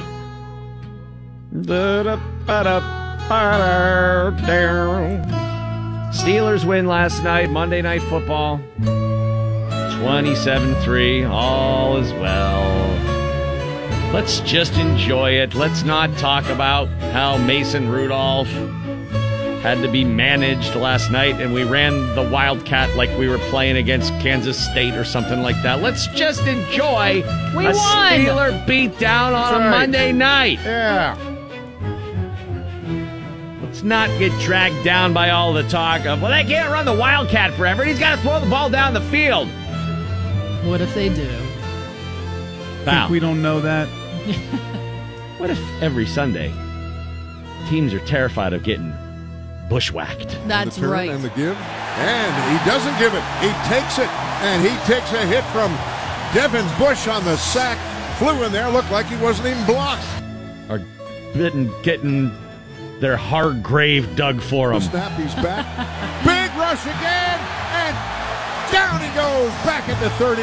This time, was it Javon Hargrave? Oh, yeah. Javon got a great push. And maybe they think we're done with the Wildcat, but no, we break it out on the goal line once in a while. And this is going to be a touchdown. And that is Samuels just finding a crack and going straight ahead for the two yards and the score to put the Steelers up by double digits. What if we keep finding the crack? It could happen. The Steelers can go on a run right now. They can found beat Baltimore. They can beat the Chargers. And then they get a bye week and come back with the Dolphins. And what would that make them, Mike? Four and three. Winning record. Then all of a sudden, Ooh. oh, Look who's back. Good to see everybody. Did you get hurt getting back on the bandwagon, or did you have little help? Hey, Bill never left, man. I was at the very back of it. You were still on it. One little pebble could have knocked me off. You were still on it yesterday. That was impressive. I was. Andy Dalton didn't know what happened. It is amazing what one game does. you know, I've told you guys my brother comes up from Virginia for the home games, Mm-hmm. and I just I looked across last night and I saw him and his wife sitting in their seats, and I'm thinking, what are you doing? like you drove all the way for this? Like Yeah, it might have been the last game of the season. you probably had a great time. I, it, it, the place was jumping a little And bit. it's Monday Night Football. Yeah, my brother took his kids. That was their first game last night. Wow. I said, "Man, you picked a a high stakes one." Mason Rudolph gets the game ball. Steelers win. And now, all eyes on the Ravens. Sunday, 1 o'clock here at Heinz Field, and the coverage begins here on your radio home of the Steelers, DVE, 9 a.m. Thanks to Gene Steratore, Tim Benz, Steve Gorman, his brand new book, Hard to Handle Life and Death of the Black Crowes. That was a tremendous interview. Great. Really Always interesting. Love having Steve on the show, man. He's so awesome. Uh, also, thanks to uh, the legend, Robbie Robertson. What a what a honor to be able to talk to Robbie. A very pleasant man. Very nice guy. There's a lot of dirt I could have gone into with Robbie, and a lot of people and fans of the band wanted me to go into the dirt. I didn't have time, and he's just a nice old man at this point. What am I going to do? Drag him through the dirt? Ask him like, "Oh, is your microphone on right now, or are you just pretending to do this interview?" I can't do stuff like that. No, you don't want to That would be- bushwhack that him. No, that would be that would be bushwhacking. Somebody's going to make a fortune off my ideas. David Damn it. Lee Roth is on the show tomorrow. Nice. Diamond Dave in front of your naked skinny eyes. Merril Hoge. Penguins goaltender Matt Murray on the show tomorrow. Wow. Mr. Yep, Wednesday, yep. Jeff Conkle, Holy smokes. and Double M, no, Mark Madden. Man, that is F a big nope. Wednesday. Michelle's coming up next with the electric lunch at noon. That's it for us. Have a great day, everybody. I'm finished. you stay classy, Pittsburgh. Don't touch your face. They got him tight, Pittsburgh all day, baby. For now, you guys call me Ronald. Would you not eat my pants? Ronald. Ah!